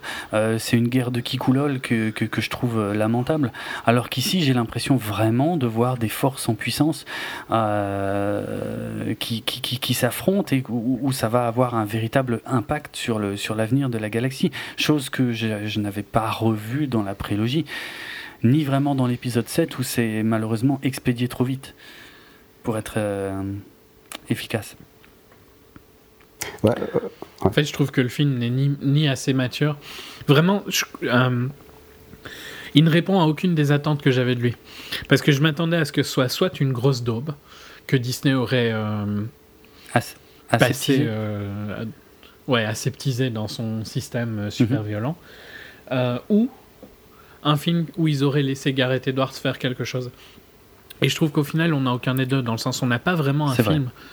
sombre, malgré euh, tout ce que certaines critiques disent. C'est pas sombre. Mais pour du Star Wars, ça reste, c'est sombre, moi, je trouve. Oui, mais pour du Star Wars, ça veut... Enfin, moi, je trouve pas que ce soit une... Et puis même sombre, moi, je suis désolé, je, je trouve pas que ce soit excessivement plus sombre que la, la trilogie originale. Excuse-moi, je t'ai coupé. Ben non, je voulais juste dire, même sombre, euh, ben on va pas spoiler... Euh... Mais il y a des moments qui sont beaucoup plus simples dans les deux trilogies d'avant, de, euh, beaucoup plus sombres, pardon, dans les deux trilogies d'avant. Et notamment dans l'épisode trois, aussi. Par exemple, je suis désolé, mais euh, alors bon, peut-être euh, t'aimes pas certains aspects du film, euh, mais quand t'as euh, la bataille avec, euh, entre Anakin et puis Obi-Wan, je suis désolé, c'est plutôt sombre, quoi. Je trouve que c'est beaucoup plus sombre que t'as dans celui-là. Celui-là, c'est du sombre, euh, du sombre facile. Du, du sombre où on sait où ça va aller, euh, je trouvais mm-hmm. que c'était euh, émotionnellement, tu vois. Bah après, c'est de la triche aussi, parce que Anakin, tu l'as suivi depuis, entre guillemets, trois films, ben tu sais ce qu'il va devenir. Donc c'est de la triche, hein. Je ça. sais qu'en deux heures, tu peux mais pas avoir dans, la même chose. Dans la trilogie originale, pour moi, il y, y a des moments clés qui sont plus difficiles Exactement, qu'ici. Ouais. Je suis d'accord avec toi que c'est du sombre aseptisé, en fait. C'est un bon... Mais ça me gêne pas. Moi, euh, je... pour... En fait, c'est du sombre... C'est du sombre pour Star ouais. Wars depuis l'épisode sept. Dans ce cas-là, je suis d'accord avec toi. Mais c'est pas si sombre que ça. Ah bah si, il y a... Enfin, ouais. Je vois, pour moi, il n'y a rien dans la prélogie d'aussi sombre, alors que ça devrait être... Euh, c'est, euh, enfin, normalement, la création la prélogie, de Davador, c'est une histoire pour toi, totale. C'est moins sombre que ça, quoi. Largement. largement. La, la création de Dark Vador, c'était ce que j'attendais. C'était d'ailleurs ce qui était vendu dès l'épisode un et qui est complètement foiré dans l'épisode trois, dans le sens où il y a zéro surprise. Et je, ça, ça se passe... Enfin, je veux dire, le fait que l'acteur soit euh, absolument détestable euh, n'aide pas du tout. Je veux dire, euh, j'ai envie qu'il crève, moi, Anakin, dans l'épisode trois, je, parce que tellement il me fait chier, donc... Euh, pour moi, rien qu'avec ça, ça passe, ça tombe, ouais, ça tombe complètement à plat. Ok, enfin moi je me souviens avoir été euh, je, très je... choqué par les, par, par la fin de l'épisode trois justement, euh, euh, où tu vois Anakin qui est en train de ramper, en train de prendre feu avec euh, cent mm. jambes, et puis Obi-Wan qui est devant. Moi, je, moi ça elle me fait plus marrer qu'autre chose. Ah, hein, cette bah moi non, parce que la, la première fois que je l'ai vu, j'étais vraiment dedans, tu vois. Moi j'étais peut-être plus jeune. Mais euh, j'étais vraiment dedans, tu vois, et je me disais putain c'est horrible, alors que bon c'est peut-être maintenant je suis, je suis blasé par rapport à Rogue One, tu vois, mais je me dis non mais dites-moi quand même pas que Rogue One c'est plus violent que ça, quoi. Dans l'idée, mettons. Moi je trouve pas que Rogue One soit plus violent. Après, euh, je trouve surtout qu'il n'y a pas d'impact émotionnel et que c'est plus ça que je, que je considérerais comme violent mmh. euh, dans un film P G treize. Mmh. Parce que t'auras jamais de la violence dans tous les cas. Non. Je sais pas, je, ok, il est plus violent que le, l'épisode sept, mais je le trouve pas plus violent vraiment que les autres Star Wars en fait. Ou plus mature, tu vois. Mais... il est plus mature que l'épisode sept. Là, je suis d'accord. Il est quand même un poil moins destiné aux enfants que quasiment tous ceux qu'on a vus jusque-là. C'est, moi, je trouve c'est. Ben, là, je suis pas spécialement d'accord, quoi. Enfin, que tu comptes la, la trilogie originale bah, là-dedans ouais. Je sais pas, moi je trouve pas spécialement qu'il soit beaucoup moins destiné aux enfants. Je trouve que c'est vache. Je dis pas que tu peux le voir avec un gosse de sept ans, mais un gosse de douze ans peut largement voir oui. Rogue One. Ah oui, oui, oui je, ça, ça je suis ok. C'est, à mon avis, c'est en dessous de dix ans que c'est un peu plus discutable, alors que les épisodes quatre, cinq, six, t'as moins de dix ans, ça passe nickel. Au, au pire, t'as un peu peur de Dark Vador, mais je veux dire, au moins, t'as des. Justement, on en revient aux personnages, je crois que c'est toujours ça qui coince. C'est que t'as des personnages héroïques auxquels tu vas t'attacher, en fait, que tu vas suivre, ce qui n'est pas franchement le cas dans Rogue One. Tu vas regarder une guerre et tu vas t'attacher à personne. Une guerre fade. je, je, je... Non mais on ne sera non, pas voilà, d'accord dans tous les cas. Pas à ça, mais... on n'a pas vu la ouais. même chose, mais je comprends pas. C'est il est ok, il est sûrement moins Disney que l'épisode clairement. sept euh... mais en fait euh... dans un sens, j'aurais probablement préféré que ce soit plus Disney, vu qu'au final, je suis pas vraiment satisfait de cet épisode non plus. Et, et ce qui m'inquiète, c'est que j'arrive toujours pas à savoir vers où on va. Et ça, ça me fait plus chier qu'autre chose, parce que je pensais que Rogue One me dirait où on va. Euh, et, et pas du tout, en fait. Je sais toujours pas comment va être l'épisode huit. Je sais pas s'ils ont laissé euh, Ryan Johnson faire ce qu'il a envie. Pas sûr. Ou si euh, ça va être aseptisé. Euh. Je pense que Rogue One va rester une exception, hein. Clairement. Mais oui, mais pour toi c'est une exception, pour moi c'est quand même pas top, donc. Euh... Okay. Parce que voilà, comme euh, comme Jonathan, finalement, même si à la base je pensais pas vraiment, je me suis moins fait chier dans l'épisode sept. Donc même s'il y avait il y avait plein de problèmes aussi dans l'épisode sept, il m'a quand même un peu plus euh, plu. En fait, c'est un peu bizarre parce que l'épisode sept fa- fonctionnait bien sur toute la première partie. Parce que, si tu te rappelles, euh, quand j'ai été le voir, je t'avais dit, je t'avais envoyé un, un S M S mmh. à la pause, que c'était vraiment sympa et tout ça, que j'étais ouais. bien dans le film. Toute la deuxième partie, je trouvais que c'était de la redite et du fanservice de mauvaise qualité. Ouais. Et ici, c'est un peu l'inverse parce que la première partie n'est pas super intéressante, à part deux, trois moments. Euh, et la séquence finale fonctionne un peu mieux. Mais il y, y a quand même aucun des deux me passionne, quoi. Ok. J'ai, j'arrive pas à avoir un sentiment vraiment euh, important dessus, parce que c'est, c'est des films mineurs, au final. Oui, euh, ça, je veux, je veux bien l'accepter. De toute façon, d'une manière générale, une chose que j'accepte aussi depuis très longtemps, c'est qu'il n'y a globalement jamais de consensus sur Star Wars. Ça fait tellement appel aux sentiments et à l'histoire, je crois, de chacun, et à nostalgie, voilà, et à son ça. appréciation de la saga, qu'il n'existe pas de consensus. Donc, quelque part, si vous me dites que vous préférez l'épisode sept, ça ne me gêne pas. Au contraire, je trouve ça excellent que dans une même saga, il puisse y avoir des tonalités différentes et que, voilà, il y en a qui s'adressent plus à, à un certain public, d'autres à un autre public. Et c'est...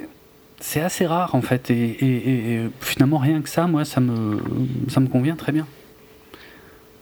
Mais moi tant mieux si ça a plu à des, des fans euh, mais, plus, euh, plus fans que mais moi ça, je voudrais que, par, que Rogue One existe. Par contre préciser que je connais, notamment personnellement, mais je suis, enfin, je, j'ai aussi lu des choses qui allaient dans ce sens, qu'il n'y a pas que les fans hardcore qui ont aimé Rogue One, hein. Non, mais par contre, là, j'aimerais bien discuter avec eux de voir ce qu'ils ont tellement retiré de Rogue okay. One, tu vois. Bah, il ne faut, que... ouais, faut pas oublier que beaucoup de gens ils vont au cinéma juste pour passer un moment le vendredi soir, ou oui. parce qu'ils se font chier le samedi. Oui. Et c'est... Franchement, comparé à beaucoup de films qui sortent, il est tout à fait euh, regardable et il a largement le niveau, quoi. C'est juste que hmm. peut-être on attendait mais plus. Mais c'est quoi. Là où je suis à moitié d'accord, c'est... Moi, je l'ai trouvé un peu chiant en tant que blockbuster. Le début, ouais, mais je pense que la fin, tu sais, la fin d'un film, c'est super important, quoi. T'as plein de films qui sont pas top au début et tu te souviens juste de la fin. Euh, limite, tu, ouais. quand tu le regardes chez toi, tu passes en accéléré le début jusqu'à que ça commence à devenir cool, tu vois. Et au final, les gens, quand tu leur poses la question juste après, ils vont juste se souvenir de la fin. Et si tu leur dis, mais tu, tu te souviens de quoi du début ? Qu'est-ce qui se passe au début ? La plupart des gens vont pas savoir du tout, quoi. Mmh, c'est vrai. Oui, je, suis... je sais bien, mais... Ce qui ne veut pas dire qu'ils ont raison, hein. C'est juste J'ai que... l'impression qu'il y a d'autres meilleurs blockbusters, peut-être pas là maintenant à l'écran, hein, par contre, parce qu'il a fait un peu euh, le nettoyage. Mmh, oui. Donc, euh... Ok. Qu'est-ce qu'on fait ? On... Comme dit, on accepte le fait déjà, je pense qu'il y, y a probablement presque autant d'avis que de spectateurs de Rogue One. Ça, j'ai... En tout cas, moi, j'ai pas de problème avec ça. Euh, je, je suis curieux hein, de toute façon de connaître les, les avis des auditeurs aussi, hein, je pense qu'ils sont très divers également, ouais. euh, puisque les, voilà, les, les avis sont probablement aussi divers en tout cas que les attentes qu'on pouvait avoir par rapport à ce film. Euh, si on veut y voir le futur du, du blockbuster hollywoodien, euh, voilà, il y a probablement des choses à prendre, d'autres moins. Euh, si on veut y voir euh, le background de l'univers Star Wars, euh, il y a des choses à prendre. Si on veut y voir juste un, un divertissement euh, qu'on ne reverra probablement jamais, euh, ça peut marcher aussi. Enfin, je sais pas. Pour moi, il y en a un peu pour tout le monde, mais sans, sans être, en tout cas, comme je l'ai dit, aussi... Euh, évident que, euh, que l'épisode sept, donc euh, voilà. S- sans forcément revoir à la baisse l'épisode sept, puisque ce, mon avis n'a, n'a jamais changé sur l'épisode sept. Euh, je suis en, au moins, en tout cas, satisfait d'avoir été surpris à ce point par un nouveau Star Wars, euh, chose qui ne m'était pas arrivée depuis euh, bien longtemps, en tout cas quasiment jamais euh, dans le positif. Bon, c'est au moins ça que, que je lui reconnaîtrais. Ok. C'est pas vraiment que je le déconseillerais, hein. De toute façon, tout le monde l'a vu s'ils avaient envie de oui, le voir. Donc, euh, mon avis a très peu d'impact. Ça, oui. Je, euh... je pense que c'était un peu l'incontournable des fêtes de fin d'année, quoi qu'il arrive pour tout le monde. Euh, les résultats le prouvent, hein. De toute façon, le public suit. C'était un gros stress hein, pour Disney euh, de savoir comment allait se comporter ce premier film euh, hors. Euh... La moitié, quoi, à peu près. Il est... Oui, il fait un peu. Ce qui est loin d'être mauvais. Clair. Hein. C'est clair. clair. Mais c'est à peu, c'est près, à peu la près la moitié de l'épisode sept et euh, il va franchir le milliard a priori sans grande difficulté. Ce qui va être intéressant, c'est de voir euh, jusqu'où il ira après, mais on se doute qu'il ira euh, largement pas aussi haut que l'épisode sept, bien sûr. Et euh, est-ce qu'il ira à un virgule cinq milliard ? Pas sûr. Non, ouais. Je pense pas. Pour moi, il va s'arrêter à un virgule un milliard, un virgule deux milliard, un truc comme mmh. ça. Donc un peu, un peu plus haut que la moitié, mais pas, beau, pas ouais. beaucoup plus. Mais bon, on verra bien. Ok. Ah. Je pense que l'épisode. C'est pas dit que l'épisode huit euh, refera les chiffres de l'épisode sept. Hein. L'épisode sept, ça restait un oui, truc euh, bien particulier sûr, bien sûr. Quand même. Ça, c'est, c'est une certitude. Mm. Bon, on verra bien. Euh, Jonathan, je te propose de, de, de conclure cette première partie de l'émission, puisque vu qu'on est déjà environ à deux heures, on va, on va découper ça. Je, je fais une promesse absolue aux auditeurs que euh, euh, le, le, la suite arrivera très très rapidement, mais c'est juste histoire de ne pas avoir un énorme épisode à publier d'un coup. Euh, ceux qui nous écoutent, euh, qui, qui avalent les épisodes à toute vitesse dès leur publication, euh, n'auront pas du tout à, à patienter très longtemps avant d'avoir la seconde partie, mais on va quand même le découper juste par confort. Jonathan, le dernier mot, et puis même si tu veux en profiter pour faire un, une petite promo, vu que bon, nous on fera ça que à la fin, mais toi si tu veux le placer déjà là, il n'y a aucun souci, vas-y. Je te laisse les derniers mots. Alors, euh, j'espère que t'es pas trop positif pour quand ils le recevront, parce que moi, je peux te dire que les, les débits par ici, euh, sur l'île, sont pas super grands. Donc, euh, ah ça oui reste... Ben ouais, écoute... Euh... Ah, s'il y a du retard, c'est la faute de Jonathan. Exactement, j'ai pas la fibre hein, sur ma petite île, hein, tu vois. Euh, on a des et tortues oui, et tout, mais, mais ça, on n'a pas. Euh, non, mais... Excellent. Il y a des geckos qui chantent pendant les enregistrements. Exactement. Ben, il, il, il y en aurait peut-être eu quelques-uns pendant l'enregistrement. Et, et là, euh, là, bientôt, c'est la mosquée parce qu'il est quatre heures du matin. Donc, euh, ah. gentiment, on va aller avoir euh, l'appel du muezzin. Et bah ouais, ça, c'est dans l'ambiance, tu vois. Euh, oui. Non, mais c'est, c'était, c'est très cool d'enregistrer avec vous. Et de toute façon, tout le monde l'a vu, euh, Rogue One.